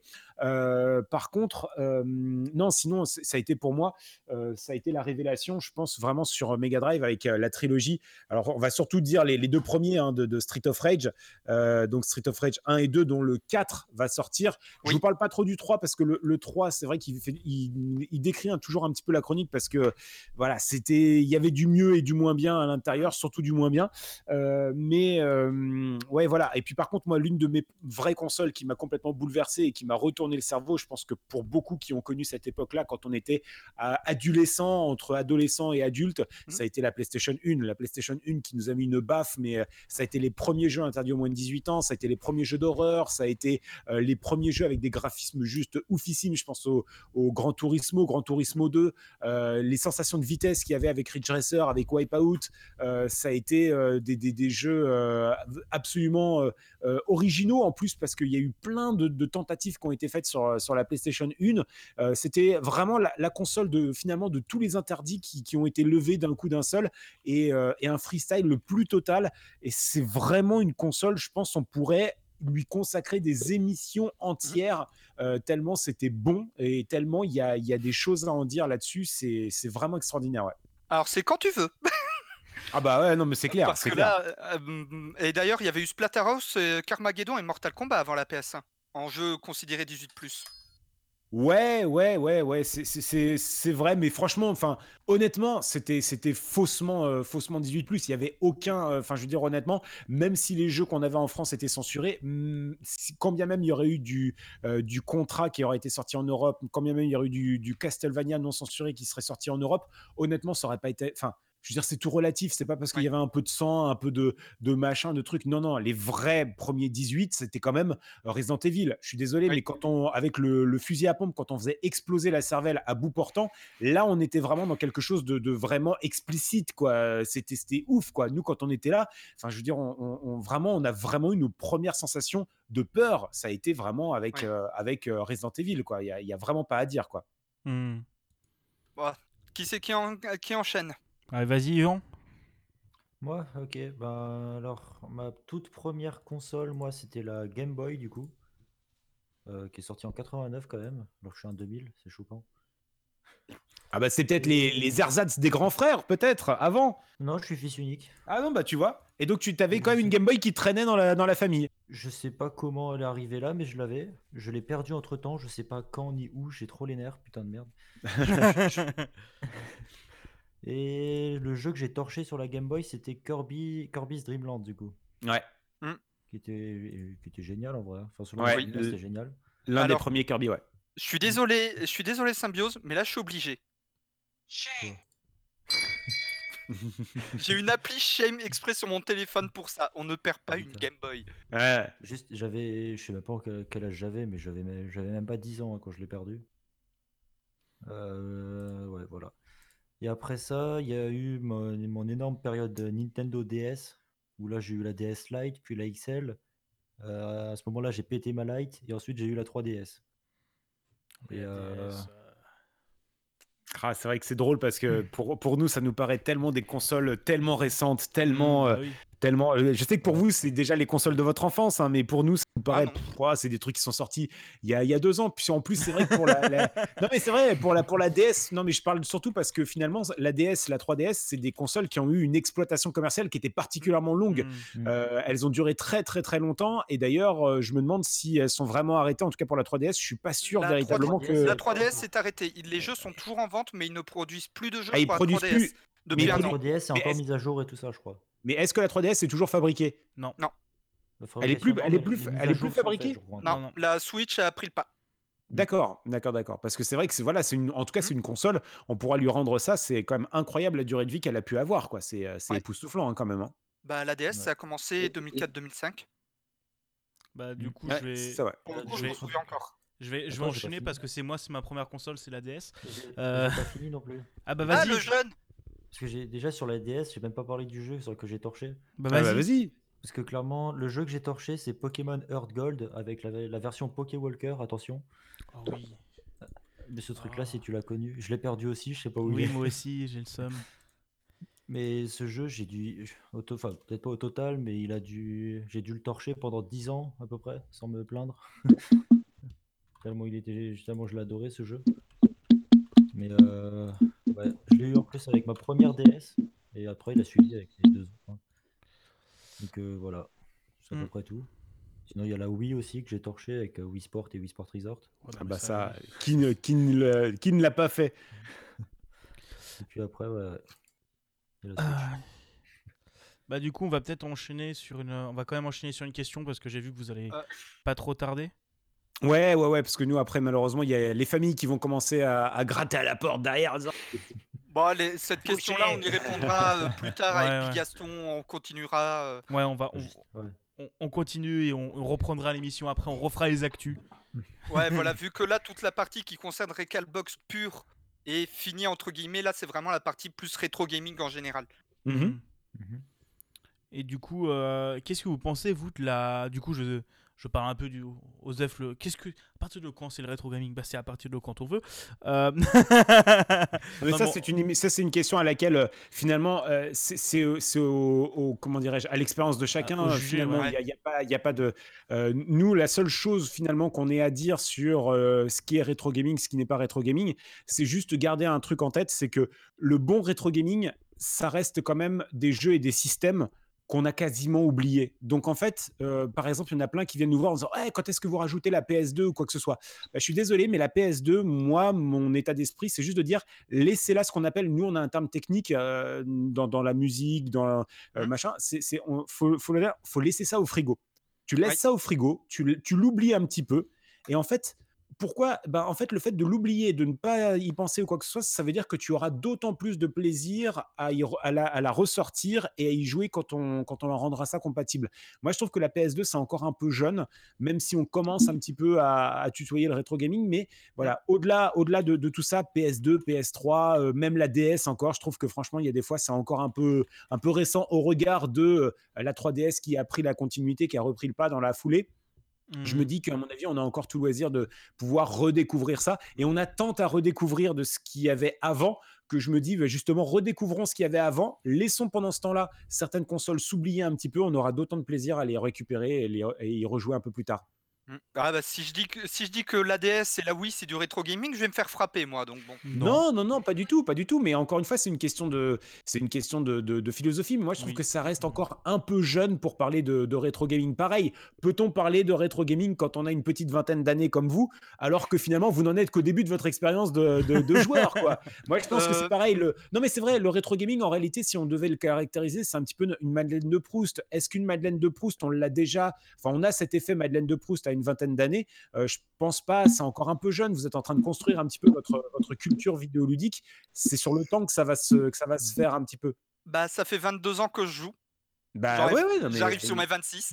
Donc Ah, mais- euh, Je, dis- je dis pas le contraire, hein, mais euh, encore une fois, je, je prends absolument pas les gens euh, quand je dis ça. Ouais. C'est juste que tu verras encore que euh, ce que tu tiens comme discours, peut-être que tu verras dans 10 ans, bah, tu auras encore de l'expérience derrière et que tu te diras, bah ouais, c'est vrai que. Parce que tu verras aussi que là, vous êtes en plein dedans parce que vous avez encore du temps de, de Mm. disponible pour jouer. Mais c'est vrai que quand vous aurez 30, 35, 40 ans, avec la vie de famille, avec le travail, avec le transport, avec les gosses, avec euh, la maison à gérer, etc., bah, finalement, vous allez voir que le temps va être la denrée la plus rare possible et que Mhm. bah, finalement, vous allez voir que ressortir une petite pépite comme ça de temps en temps, ça n'aura pas du tout la même valeur que si vous y rejouiez là, maintenant, tout de suite. euh, Mhm. euh, voilà, ça, ça sera, plus l'effet euh, l'effet waouh comme il peut y avoir et comme on peut avoir nous maintenant de nos vieux âges. Et je parle même pas de BK parce que, parce que voilà, mais. J'aime bien le charrier, j'aime bien le charrier. Non, non, mais euh, il, il va recevoir la conversation dans 2-3 dans, deux, trois minutes, là, le temps que ça arrive euh, en ADSL. Bon, bon, on va peut-être vous libérer si vous. euh, Ouais, bah merci en tout cas pour, pour l'invitation, c'était bien cool. Ouais, c'était Ouais, vraiment ouais, ça. ouais. Merci cool. à vous d'être venu. Et Ça- puis, euh, bah écoutez, en tout cas, on, on vous souhaite longue vie et puis euh, merci de soutenir le, le projet Recallbox, c'est vachement sympa. Bah, c'est normal, Ouais, c'est c'est normal. C'est normal. D'ailleurs, Fab de Ris, si jamais tu veux faire un dossier euh, PS1 euh, en live euh, sur Recalbox, si c'est un jour où je bosse pas, je suis là. Ah bah écoute, avec grand plaisir parce que Ouais. je pense qu'à mon avis, il y a largement de quoi en dire, quoi en faire, mais en tout cas, n'hésitez pas Ouais. déjà ne serait-ce qu'à intervenir sur les chats et tout, puisque moi je pense que là c'est pareil cette semaine, euh, tous les jours à 14h. alors là, ce week-end, j'ai deux trois trucs déjà de calé, mais justement, tiens, en petit exclu, hop, je vais te le montrer. Demain, je vais être en live et j'avais pensé à faire un truc assez rigolo. Euh, je pense qu'à mon avis, ça va parler à bon nombre euh, de, de- de- de joueurs euh, qui vont nous, nous regarder. J'ai pas encore communiqué dessus, mais demain, je vais faire une, une émission spéciale et on va revenir et on va torcher, on va poncer euh, ce CD qu'on avait tous eu avec la console Oui. et qu'on a tous eu, qu'on a tous rincé parce qu'on avait que ça à faire de nos journées. C'était donc c'est le, Le en fait c'est un, dinosaure. C'est un CD de démo. C'est même pas des jeux, c'est des démos. C'est un CD de démo où le en fait il y avait euh, il y avait quelques jeux à l'intérieur, mais euh, voilà il y avait le dinosaure, il y avait la Remanta, il y avait euh, tout un tas de trucs et tout ça. Et on va replonger euh, là-dedans parce que je pense qu'à mon avis il y a de jolis souvenirs à, à- à avoir avec avec ce CD. Oui, j'ai le, j'ai le CD dans mon meuble télé là. Ah ouais, non, non, mais moi, tu sais que celui-là, en plus, on me l'a donné en me disant, ouais, c'est un démo et tout, mais moi, j'avais les larmes. Parce que, je en plus, il, était, il, est en- il est dans un super état, tu vois, il est pas, il est pas pété et tout ça. Et surtout, je l'ai eu dans une boîte plastique, alors que nous, on était, euh, on, on l'a souvent connu dans une boîte euh, carton à la base. eu- bah moi je l'ai dans la boîte carton violette. c'est c'est le ça, modèle ouais. violet que j'ai. C'est ça. Et euh, donc là, du coup, j'étais vachement content de, de, de l'avoir dans cette version-là. Et donc, on, on- on va y jouer demain, 14h, Cool. donc sur les, sur les réseaux Recallbox. Bah déjà, dis-toi, les lives euh, Recalbox, euh, les jours où je bosse, m'accompagnent l'après-midi en ce moment. Ah Vu que je suis en bah, télétravail, je peux me permettre de, de mater des lives en même temps que je bosse. eh ben, ça fait bien plaisir. Ben, N'hésitez pas à, à interagir avec nous, nous laisser des petits commentaires, ça nous fera vachement plaisir. Bon bah merci à vous en tout cas, ouais, comme euh, Merci à vous pour l'invitation. d'avoir accepté de venir discuter avec nous. C'est super intéressant de discuter des, de, de projets comme ça, de gros projets qui, euh, qui font vivre le jeu vidéo. Et du coup, on va vous libérer. Et nous, euh, avec euh, Buda et Yvan, on va continuer euh, cette émission. Merci à vous.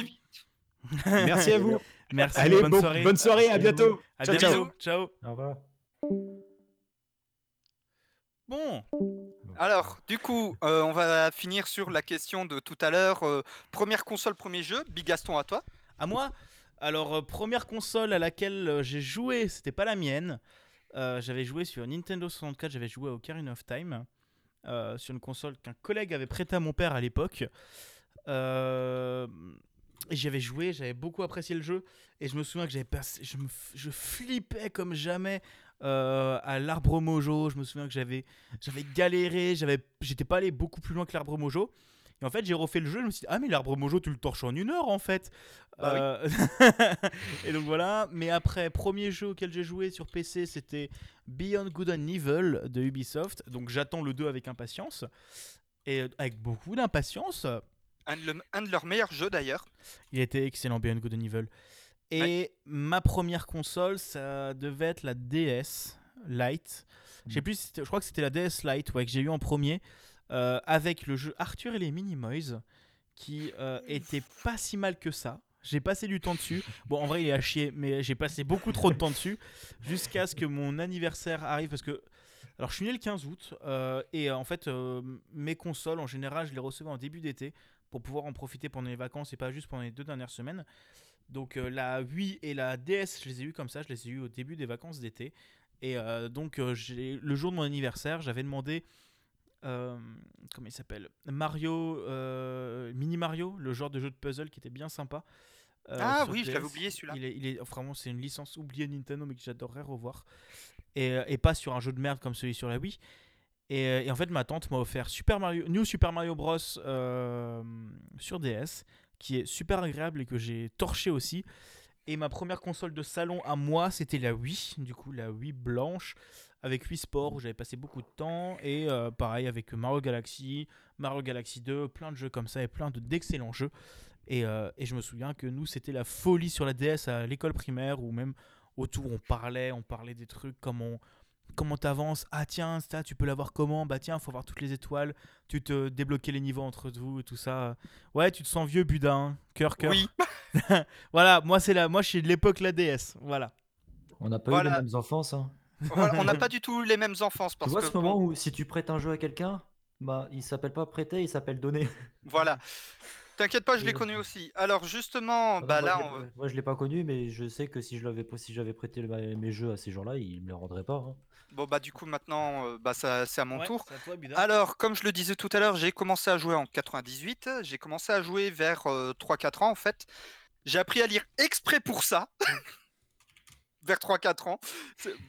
Voilà, c'est c'est vous dire à quel point j'ai été bourrin déjà quand j'étais gamin. Pour jouer à la première Game Boy grise de 89, euh, dont Yvan parlait tout à l'heure, surtout à Tetris. Mhm.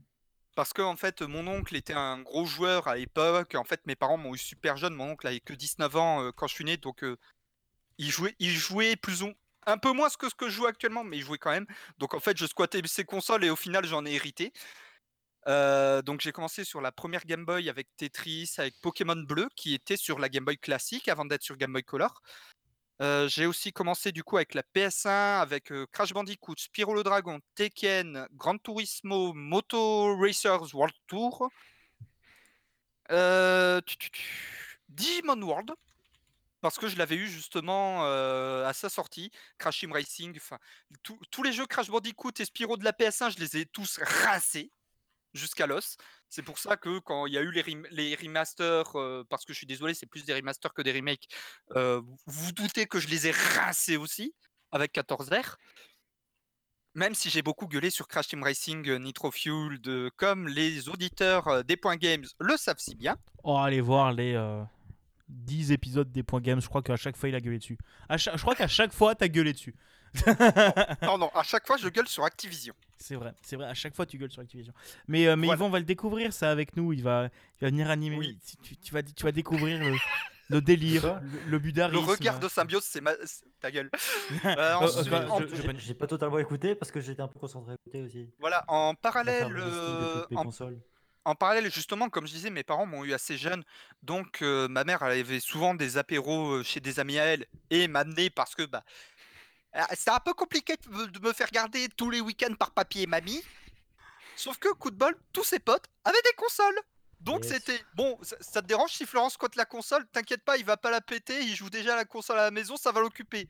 Donc en fait, toutes les consoles qui vont de 94 sauf la Saturn jusqu'à la jusqu'à milieu fin des années 2000, je les ai toutes rincées comme ça. Tu m'étonnes. Tu Chez moi, j'avais toutes les consoles de Sony, toutes les consoles portables de Nintendo, tout le reste, c'était en soirée comme ça. Bah c'est euh, c'est souvent comme ça. Moi je me, je me souviens que j'ai, Ah, je me souviens, moi. faut pas faut pas le dire, mais la première Je R4, viens de me faire taunt par madame. ah il faut il faut. Ah, la R4, c'est un grand classique, ça. Ah, la, la R4 sur la DS, c'était une institution. Je me souviens quand, euh, quand ça arrivait dans. Quand j'ai, quand j'ai eu ma R4, c'était. euh, oh, un plaisir. Aina a une question. Oui, Team une R4 question. ou Team M3 C'est quoi la différence? Moi j'avais une aucun des deux. Moi j'avais une Cyclope DS Evolution. Ah. 4 Moi, j'avais la R4.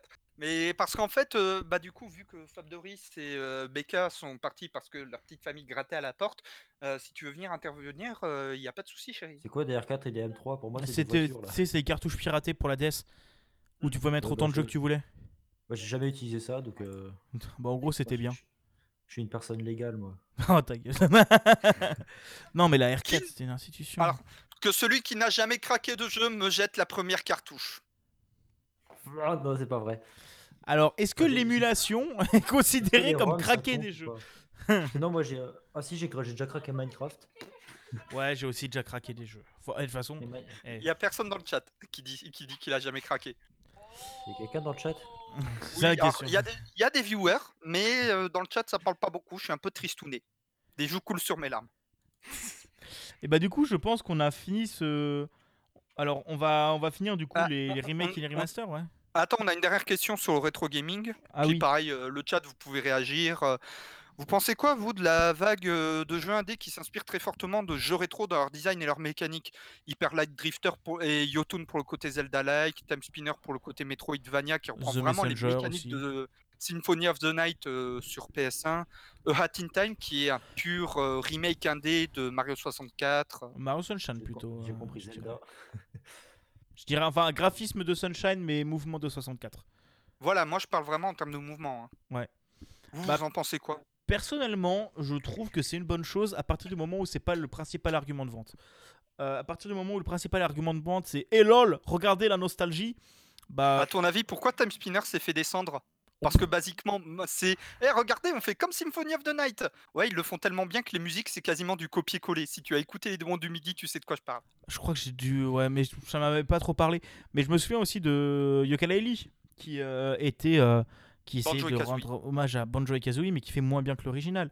Mais à partir du moment où il y a des jeux qui s'inspirent des vieux jeux pour le vendre comme ça, mais genre Shovel Knight, The Messenger, A Hat in Time, comme tu as cité, ça reste des pures merveilles de, de gameplay. Et leur principal argument de vente, c'est euh, c'est pas oh lol, c'est comme les vieux jeux. Et ça, c'est bien.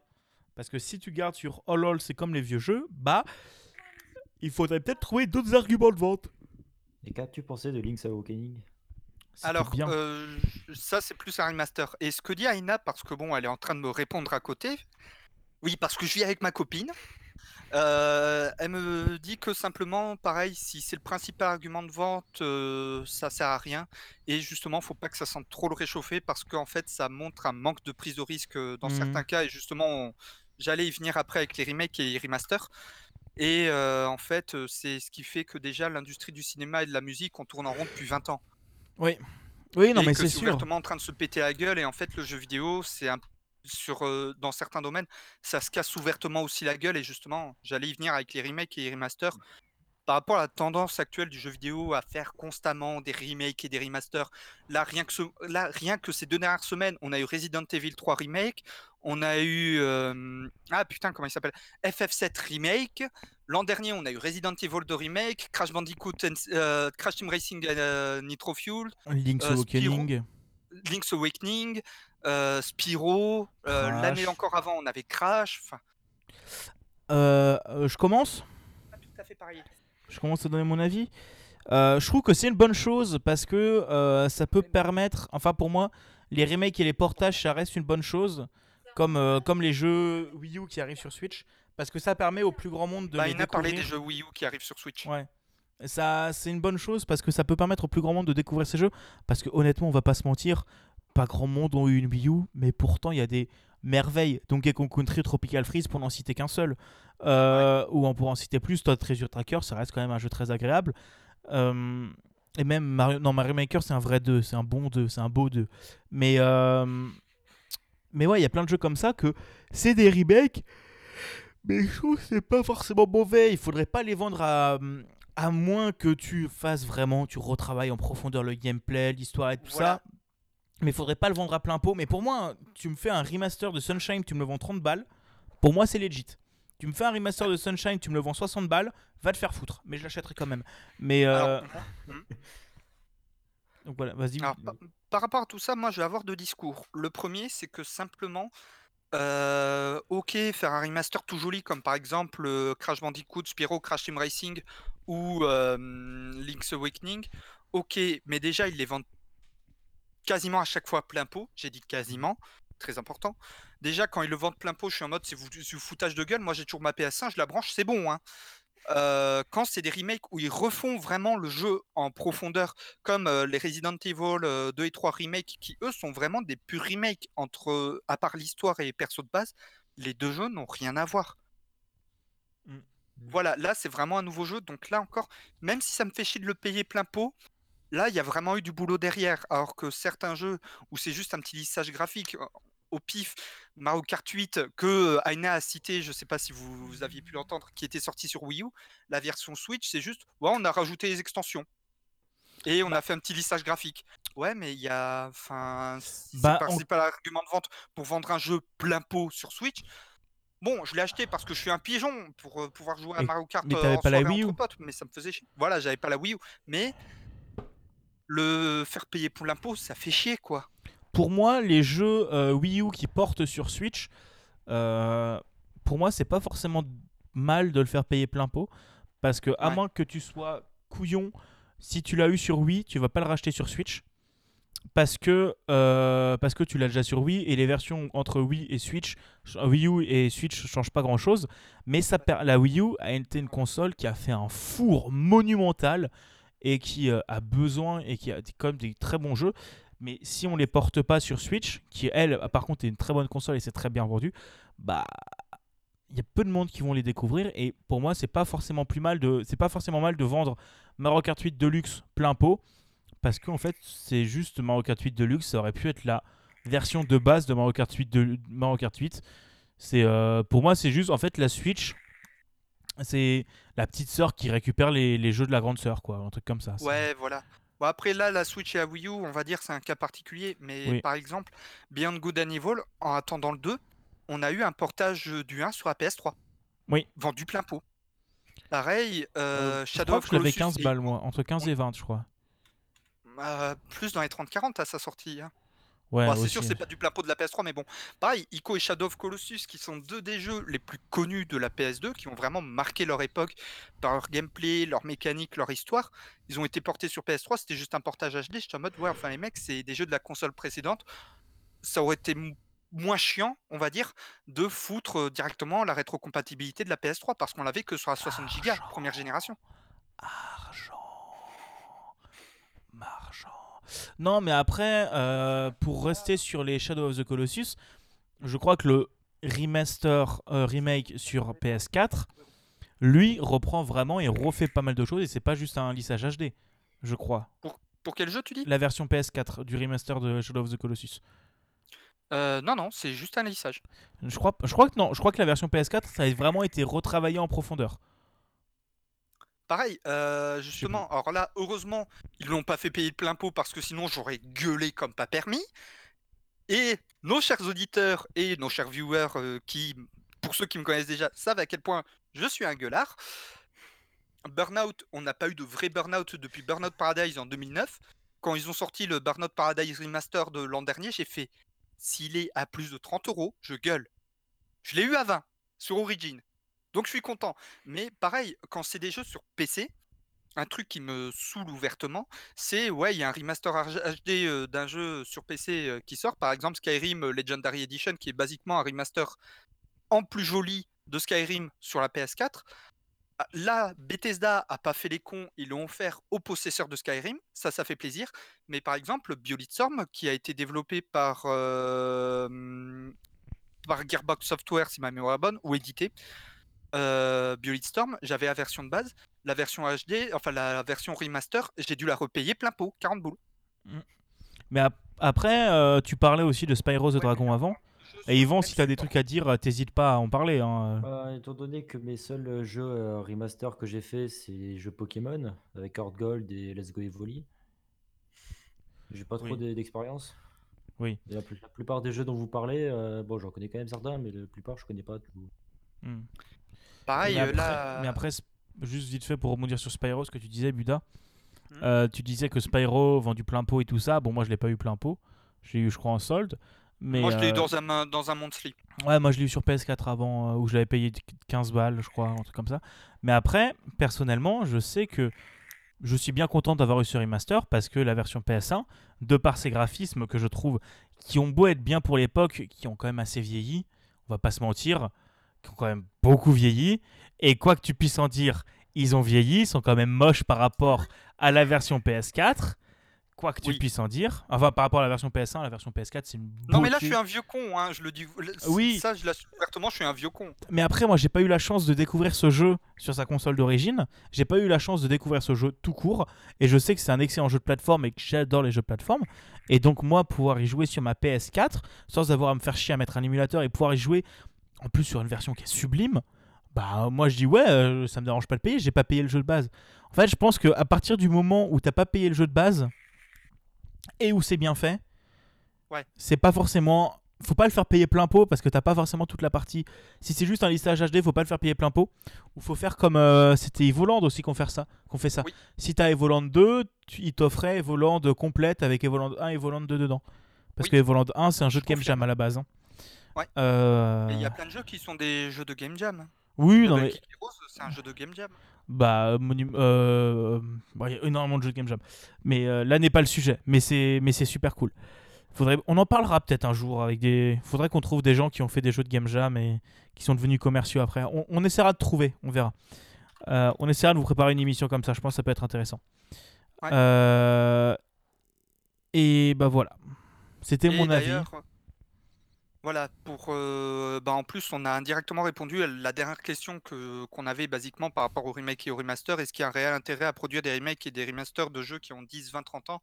Si on a eu le jeu de base et qu'on apprécie toujours d'y jouer sur le support d'origine, bah, en fait, ça sert un peu à rien pour nous bah, de le reprendre, plein, surtout s'il est plein pot.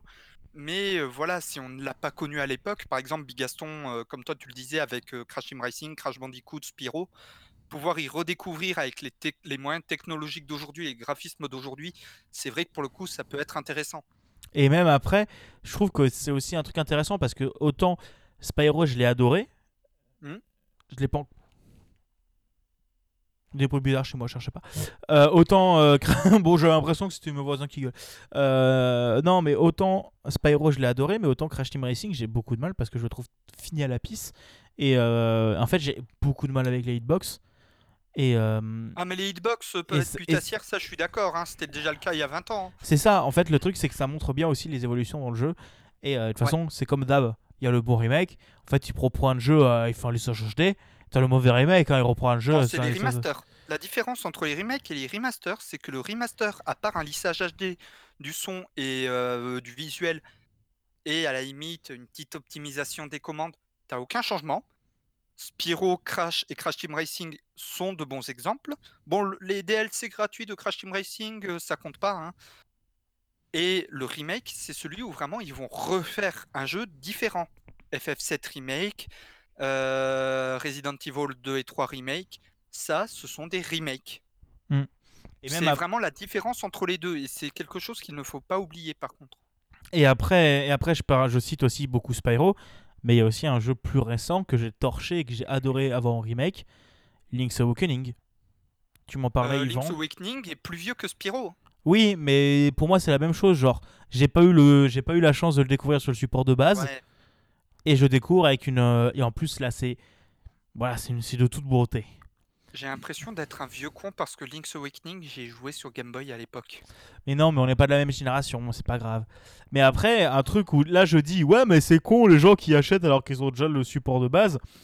Bah, si les rumeurs sur des remasters, enfin des remasters ou des remakes de euh, Mario 64, Mario Sunshine et Mario Galaxy est vrai, je les Oui. achèterais. je les Alors, achèterais ça, totalement. contre, je vais être honnête, je les achèterais parce que, euh, à part la Wii que Aina a ramenée, et la vieille Game Boy, la vieille Game Boy et la vieille Game Boy Color, par exemple, elles sont chez mes parents. Donc, en fait, ici, la seule console Nintendo qu'on a, c'est la Wii d'Aina et nos deux Switch. Hmm. Bah oui. et la DS d'Aina. Donc là, pareil, je suis d'accord. euh, bah, c'est comme ce qu'on disait par rapport au remaster. Si on n'a pas eu les jeux d'origine euh, sur les supports d'origine, là, ça peut être intéressant de jouer à des remasters. Je vais être honnête, Mario 64, Mario Sunshine et Mario Galaxy, quand ils vont les sortir sur Switch, ces rumeurs se Enfin, confirment. c'est encore des rumeurs, mais il y a de fortes chances. Il y a de enfin, fortes j'espère. chances. Mais voilà, ces rumeurs se confirment. Je vais être honnête, je risque de les prendre. hein. Et même après, je trouve que même si on parle dans cette logique et ils font les, pour les 35 ans de Mario, bah l'année prochaine c'est les 35 ans de Zelda. hein. Sortez-moi un remake de Skyward Sword. Euh, Sortez-moi un remake des Oracles. Oui, non, mais ça on les aura. Mais euh, vu comme a bien fonctionné euh, Link's Awakening euh, des Ouais, euh, voilà. machins, on les aura les oracles, c'est sûr. On aura, je pense, une édition collector avec les deux dedans, mais pas l'année prochaine parce que l'année prochaine, je, moi je dis pour les 35 ans, c'est euh, Breath of the Wild 2 qui sort. Par contre, Je ça. sais pas vous, mais c'est un peu l'impression que j'ai, comme dans le cinéma en fait, euh, c'est que le, cette mode des remakes et des remasters qu'on a aujourd'hui, ça vient aussi d'un manque de prise de risque. Oui, bien sûr. Dans le sens où, alors ça c'est par exemple pour le cinéma, euh, là ces dix dernières années, on a eu X euh, vrais faux remakes de films des années 80-90. Robocop, Total Recall, Jurassic World, je suis désolé, c'est purement un remake de Jurassic Park. Les, la dernière trilogie Star Wars, alors les, les, le, le 8 et le 9, eux, ils ont pris des risques. Ça n'a pas forcément payé, mais au moins ils ont pris des risques. Je me souviens de la 7 sortie de salle. oui, bon, Star Wars 7 était purement un remake de Star Wars 4 dans, dans toute sa structure. Et en fait, le- que ce soit dans le cinéma, la musique aussi, on l'a énormément vu avec des artistes, euh, des artistes de ces dernières années qui ont décidé de reprendre des vieux succès d'il y a 30 ans. Pareil, dans les jeux, j'ai l'impression qu'il y a un manque de prise de risque. Et je trouve ça dommage parce que ben, j'ai l'impression de faire du surplace, voire un retour en arrière. Oui, oui, oui. Après, c'est aussi, euh, c'est toujours quelque Ça, chose qui est, c'est toujours quelque chose. De toute façon, les seuls qui se permettent de prendre vraiment des risques, c'est les indés, parce que eux, ils n'ont pas des actionnaires qui viennent leur casser les couilles si euh, s'ils font pas leur leur euh, leur Assassin's Creed ou leur Call of Duty tous les ans, quoi. Mais encore, pas ça, tous euh, ne prennent des risques, puisque, comme on disait, il y a énormément d'indés qui euh, font des jeux où le principal argument de vente, c'est Eh, regardez, c'est comme tel jeu qui a été un monument, euh, un monument du jeu vidéo à, son époque. Exemple, Time Spinner avec Symphony of the Night. Pourtant, Ah. j'ai adoré Time Spinner, mais par rapport au côté euh, je copie-colle Symphony of the Night, je l'ai ouvertement descendu. Après, c'est pas forcément pour moi, c'est pas forcément une mauvaise chose non plus de reprendre dans le passé si tu l'améliores, mais c'est vraiment l'histoire de principal argument de vente Si tu l'améliores. Si tu l'améliores. Mais après, voilà, c'est. Je sais pas. Et je trouve encore les AAA commencent à se bouger le cul et à, sortir, à prendre un peu plus de risques et à te sortir d'un un petit peu. Un petit peu. Mais, euh, mais bref. Voilà. C'était mon avis. Et s'il vous plaît, Nintendo, pourvu que la, la rumeur des remakes de Mario soit vraie, je veux jouer à Mario Galaxy en HD avec des Joy-Con, s'il vous plaît. Et Je encore, Mario Sunshine, c'est le seul que j'ai pas, c'est le seul Mario que j'ai pas fait. Alors moi, j'ai pas fait Mario fait, Sunshine Mario Sunshine, moi. et j'ai pas fait. euh, sur une GameCube qui était pas à moi. Bon, triste. Ouais, ça va. Moi, je l'ai commencé, mais je l'ai jamais fini parce qu'à chaque fois, je perdais le fichier de sauvegarde de la ROM. Et, euh, et Mario 64, je l'ai commencé, mais je l'ai pas fini non plus. Mais tu Alors- vois, c'est pour moi, ce serait pas une mauvaise chose qu'on ait des remakes comme ça. Pour ça. Alors, au niveau des remakes, il y en a deux par contre que j'aimerais voir un jour. Mario Kart Double Dash, qui reste pour moi le meilleur Mario Kart qui soit. Parce que le principe d'être à deux dans le même kart et justement euh, de pouvoir interagir euh, les deux avec euh, la possibilité d'échanger nos places, je trouve ça super intéressant. Bon, trois jeux. Crash Tag Team Racing, où c'est un peu le même délire, mais en fait, c'est c'est à mi-chemin entre Double Dash et Crash Team Racing, où en fait, on peut soit piloter, soit on est tout seul, genre on est vraiment dans un seul véhicule, et en fait, quand on va cogner contre un autre véhicule, on peut lui proposer de fusionner les deux véhicules pour devenir un véhicule à la Mario Kart Double Dash avec une petite tourelle à l'arrière. Et en fait, au niveau de, gameplay, Crash Tag Team Racing à l'époque avait pris un énorme risque qui n'a pas été payant malheureusement parce qu'il y avait trop peu de circuits, trop peu de persos et trop, peu, bah, trop peu de contenu en général. Mais sur le principe, je trouvais ça super intéressant. euh, C'était il y a 15 ans à peu près. Ah je suis vieux. Euh, pareil, Crash Titan, ils avaient pris un énorme risque. Ça n'a pas payé parce que Crash Titan est une énorme bouse, mais ils avaient pris des risques. Aujourd'hui, les AAA prennent trop peu de risques. Donc Et après, le troisième remake que j'adorerais revoir, un des jeux de mon enfance, que j'ai pas cité tout à l'heure, que j'ai poncé dans tous les sens sur PS1, Digimon World. Connais pas. Mais Digimon, ils sont pas un peu Putain, morts T'es type Digimon, toi, toi? Je suis team, je suis team Digimon. Digimon, c'est aussi vieux que Pokémon. Les Allez, deux sont bon. sortis quasiment en même temps. Ce n'est pas une C'est copie une de fin de Pokémon. live, merci à vous.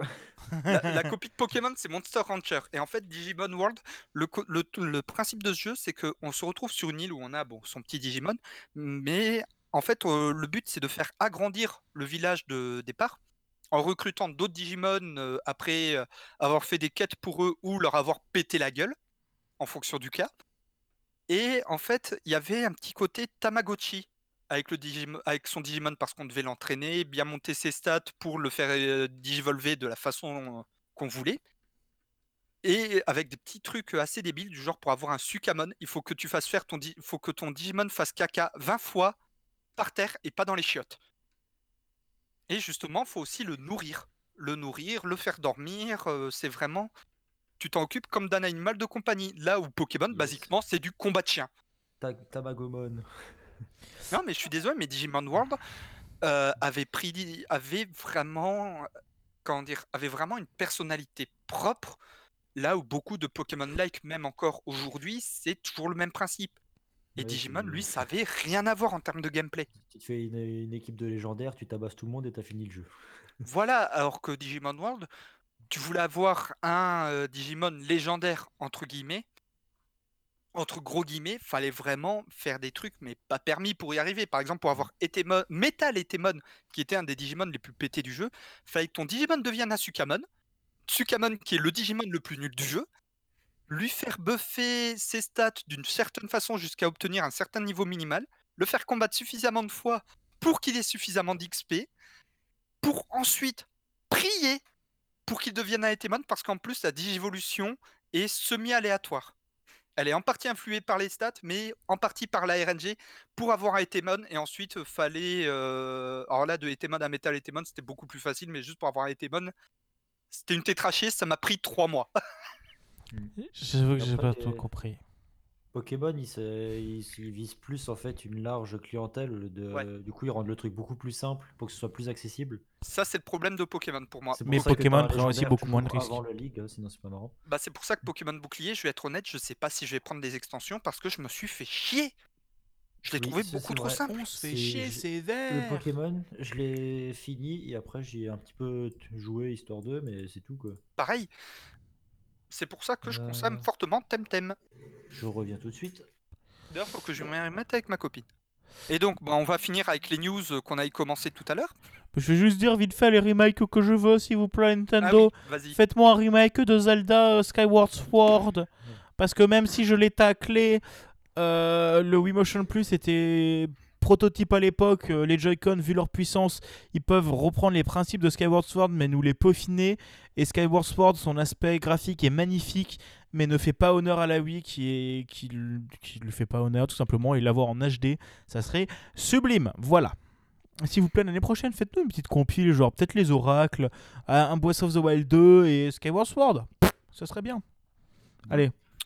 Et Pokémon épée, là, je l'ai. Pas plus. bah, d'ailleurs, euh, voilà. Bon, bah, on va reprendre au niveau Ouais. des news. euh, On Bah, a d'ailleurs, 1h30 on- d'émission. Hein. bah, comme d'hab. Je- Bah, D'ailleurs, on parlait tout à l'heure justement des remakes remaster. Euh, ben, Street of Rage 4 euh, est apparemment prévu pour le 23 avril, mais c'est une info à confirmer parce qu'apparemment Nintendo aurait fuité la, la date, mais elle serait peut-être pas vraie au final. Donc en fait, on n'en sait rien. Avec un roster de 17 persos en comptant les, les persos miroirs, ce qu'on appelle les persos écho euh, sur euh, Smash, où c'est deux skins différents, deux persos différents, mais qui ont exactement le même gameplay. Et justement, pas mal de persos et de contenus sont issus des trois premiers Street of Rage dont nous parlait Fab Doris tout à l'heure. Je Et je vous avoue que je suis hypé par Street of Rage 4 parce que je vais me le prendre sur Switch. Parce que Street of Rage, c'est un des beat'em up de mon enfance. D'accord. je connais pas. Moi non plus. Ça résout le problème. Bande de jeunes Oh ta gueule. Voilà, et en parlant de Quel boomer. portage Switch, euh, voilà. Alors, la case euh, choc générationnel euh, du bingo, vous pouvez le cocher. Et on, est, Euh, en et en major- parlant et de- on est en majorité euh, nombre hein, maintenant. Hein. Allez, Et en 2 2000. parlant hein. de- J'ai j'ai connu le bingo, là. Et en parlant de portage euh, Switch ou de jeux Switch, etc., Dungeons of the Endless, euh, on a enfin une date pour le portage Switch et PS4. C'est le 15 mai. Pour ceux qui ne connaissent pas Dungeons of the Endless et qui n'ont pas écouté nos anciennes émissions, c'est un jeu d'Amplitude Studio, un studio français, Cocorico, qui est à la fois un roguelike, un dungeon crawler et un tower defense, dont on parlera dans les généalogies jeux sur les roguelikes. Et après, Donc, une- n'hésitez pas à vous abonner aux généalogies jeux. oui, le lien est dans la description. Euh, une autre news qui est tombée cette semaine, c'est la sortie en bêta de Valorant. J'allais dire Valorian. Va- Valorant, qui est le nouveau jeu de Riot Games. La fusion entre Counter-Strike et Overwatch, basiquement. Bah, c'est plus Counter-Strike que Overwatch de ce que j'ai vu. Mais en gros, ils ont fait une, euh, une bêta fermée. Mais en gros, euh, pour y avoir accès, il faut mater des streams euh, sur faut Twitch. des streams de Valorant qui ont euh, le drop de cadeaux dans le stream. Euh, c'est un truc activable par le streamer. Donc déjà, il faut regarder certains streams de Valorant. Et en fait, comme il disait, il fallait en mater. Les gens se sont mis à camper devant les streams de Valorant, ce qui a gonflé artificiellement les chiffres. Sauf que justement, Riot, ils ont fait non mais les mecs, arrêtez de camper. Euh, vous êtes au courant qu'il faut juste que vous ayez maté deux heures de stream de Valorant. Là, c'est bon, vous êtes éligible. Vous n'avez plus rien à faire. Vous êtes plus obligé de camper, bande de connards. Mais après, il y a pas mal de streamers aussi. J'ai vu Zerator qui a râlé dessus parce qu'il était en mode ouais, bah faire ça c'est con parce que ça, ça, en fait, les gens viennent pas pouvoir le stream, viennent pour avoir une clé. Et dans le Ouais, chat, quand ça. tu regardes, c'est et comment ça drop les clés? Et les clés, c'est comment les clés? Et comment ça drop les clés? Bah c'est chiant Et quoi. C'est totalement relou, quoi. Ouais, je suis totalement d'accord. hein. Mais le jeu à C'était à la fois un bon move en, en termes de com pour euh, que les gens regardent le jeu, mais derrière, c'était un bad move parce que les streamers euh, prennent cher à cause de leurs conneries. Bah en fait, je pense que c'est C'est à double tranchant, en fait. En fait, l'idée à la base est pas conne. Je sais pas ce que t'en penses toi Yvan, mais l'idée à la base est pas conne de faire euh, de dropper des clés comme ça en drop Twitch. C'est moi, je- moi ça me dérange pas, mais euh, C'est un bon sentiment, quoi. mais euh, non c'est un bon, c'est un, esprit- un- c'est du marketing, mais euh, Oui, mais c'est à- un bon sentiment euh, du marketing. quoi, Mais c'est. Hmm. on veut de la thune et des chiffres. Mais Ouais. après il y a quand même cette histoire de ouais pff, la manière d'obtenir c'était un peu. Ouais bref l'idée est bonne à la base mais c'est à clarifier et à améliorer par la suite. Il nous reste euh, Ben, Witcher 3, Sigma... Witcher 3, ben, comme vous le savez, il y a eu la série Netflix. Si vous êtes passé à côté, c'est que vous avez, enfin, si vous avez passé à côté du fait que Witcher 3 a eu une série Netflix, c'est que vous avez vécu dans une grotte en 2019 et en 2020. Et, Oh. juste- et justement, la série Netflix a donné un, a filé une telle communication à la- au jeu The Witcher que The Witcher 3 a fait sa seconde meilleure année de toute son histoire en 2019. ils ont eu et, et je pense même sur tous les jeux ça leur a apporté un- une visibilité de ouf et, euh, Ça leur a filé une visibilité de ouf. et une bonne sécurité financière pour Cyberpunk. Et ju- justement, en parlant de Cyberpunk, parce qu'il y a une news qui est tombée dans la journée, j'ai- oublié de la mettre dans les actus de la semaine, mais je vais en parler maintenant. Euh, CD Projekt Red vient à annoncer que euh, Cyberpunk 2077, le développement était fini et qu'actuellement ils sont dans la phase de débugage et de fignolage des derniers petits détails. Donc ça fait Donc, euh, donc ils vont bien tenir la date de sortie de septembre, voire même, s'ils sont cool et euh, font bien les choses, sortira peut-être en avance. Bon, j'y crois pas pour que ça sorte à mon anniversaire, hein. c'est le 30 Non, juillet pour ceux qui veulent me faire des cadeaux. Non, ça sortira pas en avance. Ils ont tout fait la com sur septembre. T'avances Mm. pas à la sortie d'un jeu, je pense. Je sais pas. Euh, J'en ai déjà vu, Fallout 3, la sortie a été avancée de 3 semaines parce que le jeu était fini. Ouais. À la piste parce que c'est Bethesda. Mais il était fini. Bah disons que c'est intéressant de l'avancer si tu l'as fini, s'il y a des gros jeux de- pendant cette période. Mais vu toute la com qu'ils font sur septembre, je sais pas. C'est quoi Par- qu'ils ont pas profité de ce temps gagné sur Fallout 66 Hum, hum, hum. Fallout 60. Merde. Et d'ailleurs, euh, dernière euh, petite info, justement, je parlais de fin juillet. Euh, dans le dernier point game, je vous ai parlé de l'Indie World Order euh, Convention. Je suis en contact avec les organisateurs. Et apparemment, il y aurait peut-être l'Indie World Order Convention, qui est une convention virtuelle euh, qui tournera euh, 24 heures sur 24, 7 jours sur- 7 jours sur 7, durera possiblement une petite semaine, fin juillet. Donc ce sera pendant mon anniversaire, je serai content. Si, si, si les dates pour lesquelles il y a des rumeurs, parce que voilà, c'est le truc sur le Discord, ça passe, euh, sur le Discord Office, c'est en train de passer, mais c'est pas encore confirmé, euh, c'est pas encore gravé dans le marbre, ça pourrait être pour fin juillet. D'accord. Je vous invite à chercher ça sur Twitter, c'est at Iwokon, ou vous cherchez euh, Indie World Order, et vous aurez euh, les infos dessus et sur le Discord de l'Indie World Order. Je vais aller chercher ça aussi, je vais me renseigner, j'ai pas encore fait. Et du coup, il nous reste euh, deux petites actus. Sigma Theory du studio français. Je sais plus ce que c'est. Euh, Goblin Studio, Ah oui, qui c'est sont aussi derrière euh, un petit jeu euh, très sympathique du nom de Legends of Keeper. Et qui sont aussi des gros éditeurs de jeux, euh, un des, euh, des gros gros éditeurs. Euh, est sorti enfin d'Early Access. Il a été renommé, c'est plus juste Sigma Theory, c'est Sigma Theory, The Cold War ou je sais plus quoi. Euh, Ah, non, Global ça c'était dès le début. C'est Dès Global le début, c'était Cold Global War. Cold War. Ah Ouais. bon, bah, mon mauvais, mon mauvais. Mais Je l'ai depuis le début de l'Early Access. Moi, je l'ai eu au milieu, mais il est très sympa. Il faudrait que j'y m'y replanche parce que j'ai vu qu'ils ont ajouté pas mal de gameplay différents. Bah, ils ont rajouté un mode histoire aussi.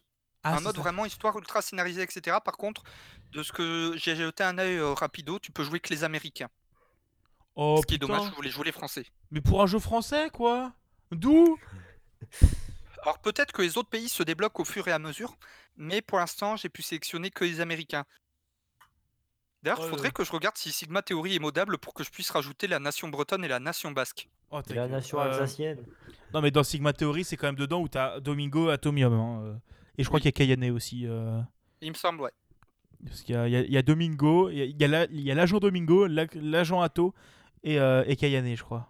Bah, dans. Street of Fury, il y a bien euh, Ken Bogard, euh, non pas Ken Bogard, Monsieur Karaté et Benzaï et les nonnes de jouables. Oui, mais, Et euh, plusieurs streamers américains. mais c'est pas un jeu qui est fait exprès euh, comme ça? Euh, euh, Street of Fury, oui et non. À la base, les persos digitalisés, ce sont les développeurs, en fait. Et euh, ensuite, vu qu'il y a plusieurs euh, gros youtubeurs euh, français et américains qui sont intéressés au jeu, parce que Street of Fury est français, euh, ils ont fait euh, Eh, ça vous dit, on vous y digitalise dans notre jeu, vous venez à notre studio, on vous filme et tout, et vous êtes digitalisé dans notre jeu. Allez je, crois que j'ai joué Et à ce jeu. Je crois que j'ai- Et c'est très drôle de jouer Benzaï qui fait un Okuto Shinken en balançant des cassettes vidéo. C'est quoi Street of Fury? Ouais, Street of Fury. C'est en fait, bah justement, si tu veux voir un petit peu à quoi ça ressemble Street of Rage, Street of Fury reprend pas mal de mécaniques de Street of Rage, mais beaucoup plus et, et tout aussi rigide que le Street of que le premier Street of Rage sur Mega Drive. Alors, il se... Là où Street of Rage 4 qui sort sur Switch va être ultra fluide. Alors, de ce que je vois. Ah non, je l'ai 60 pas. FPS. Bon, après, c'est pas du tout le genre de jeu que j'aime. hein, mais bon. Et du coup, Bah, dernière actu. par l'ancienne. Ouais, moi, j'aime pas ça. Je pense que J'aime les platformers. hein. Et en ce moment, les FPS. Euh, Et alors, je vais lire. euh, la- Je vais lire l'actu comme Budal a écrit dans le conducteur. Valve Ouais, se je peux taper Valve. Ouais, Valve se tamponne la nouille de TF2 et abandonne complètement le jeu aux grandes dames de sa commu, encore présente qui subit des lagbots. Je, Bah- je l'ai- je- il l'a lu comme je l'ai écrit. hein. Oui, oui, oui. ça- oh, moi, j'aime bien le sans tamponne la nouille. C'est- C'est c'est- c'est chantant, c'est beau. Voilà. Non, mais en gros, pour le contexte, euh, Team Fortress 2, c'est euh, Overwatch. Euh, non, c'est pas Overwatch, mais c'est c'est, euh, c'est un vieux jeu C'est un, c'est un vieux jeu de, de, de Valve qui date de l'Orange Box. Je vais me faire défoncer, mais. Pour moi, c'est un jeu récent. Ah non, c'est un vieux jeu TF2. hein. Moi, j'y Ouais, jouais quand j'étais 13 au collège. Bah, il a Ah. 13 ans, quoi. Ouais, bah, c'est un vieux jeu, c'est ce que je dis. Et, Je suis vieux. et oui. Et, euh, 2007. et c'est un jeu, un FPS, un héros. Donc Buda l'aime, c'est bizarre. Euh, mais. Bah oui, il y euh, avait le pyro avec la pyrovision où tu vois des petites licornes et tu craches des arcs-en-ciel sur les gens. Ouais. En vrai, tu les crames. Mais toi, comme tu as la pyrovision, eh bah, eh bah, eh bah, tu lui donnes une grosse sucette au monsieur. Comprenez, je lui donne un coup de hache. Et ensuite, je l'arrose d'arc-en-ciel. Titre. De feu, de, feu- de feu, de feu. Très de feu. Beaucoup de feu. Mais. euh, Avec un canon trompette. Putain. Mais après, voilà, c'est un jeu, c'est un jeu qui date euh, un bon moment et, euh, et surtout, mais il, maintenant, il est beaucoup, beaucoup tenu par sa communauté parce que Valve n'ont plus rien à foutre. Bah, Et, ça euh, fait trois ans qu'il n'a pas eu de patch majeur, quoi. Et, euh, et du coup, maintenant, il y a des grosses failles de sécu et en fait, euh, il y a des connards, euh, des gens, des, des gens, pas des connards. Je voulais pas dire des connards, des gens qui profitent de ces failles de sécurité pour ruiner le plaisir des autres. Des Voilà. connards avec un C ou avec un K? Les deux. Et euh, non, mais du genre, il y a des très grosses failles de sécurité au point que si jamais tu kicks un lagbot, donc c'est un compte qui vient faire laguer le jeu, si tu kicks un lagbot, bah Il dédose ton serveur et le down. voilà. C'est à ce point horrible et, et dégueulasse. Bref, je pense que c'est la fin de cet épisode. Un connard avec beaucoup de haine. Oui, oui, oui, beaucoup. Et beaucoup de R. Et qui fait l'outro connard. Ah, personne n'a compris mon jeu de mots, c'est cool. avec beaucoup de haine Si, connard. Bah oui. Connard. connard... Enfin bref. Allez, Du coup, merci beaucoup de euh, nous avoir euh, regardé sur Twitch ou sur YouTube, parce qu'en fait, je vais foutre le replay sur YouTube, tiens, Euh, ou de nous avoir écouté jusqu'au bout. C'est une émission qui aura duré presque deux heures, n'empêche. Ça va, on a fait court. Ouais. ouais. On Ça était prévu sur combien de temps touriste, C'est cool. Une heure. Ouais, ouais, ça va. Bah, Voilà, on a fait sur court. Deux heures, j'ai fait quoi Trois heures de tourisme, c'est bien. non, mais la prochaine, on préparera plus. C'est nous qui préparons la prochaine, ok? Euh, il y a une prochaine, je crois, je crois qu'ils sont en période d'essai, moi. Je, je crois, que- je crois que Bigaston en a marre que ce soit moi qui prépare et que du coup, il ait rien à faire. Non, c'est surtout que j'en ai marre de me prendre des reproches parce que je fous rien. Parce que c'est vrai, je fous rien. Non mais c'était un tacle gratuit. hein. Enfin bref. Hum, Du coup, merci de nous avoir écoutés ou regardés jusqu'au bout. N'hésitez pas à follow le Hardis euh, de Bigaston, le Twitch, le YouTube, euh, la totale.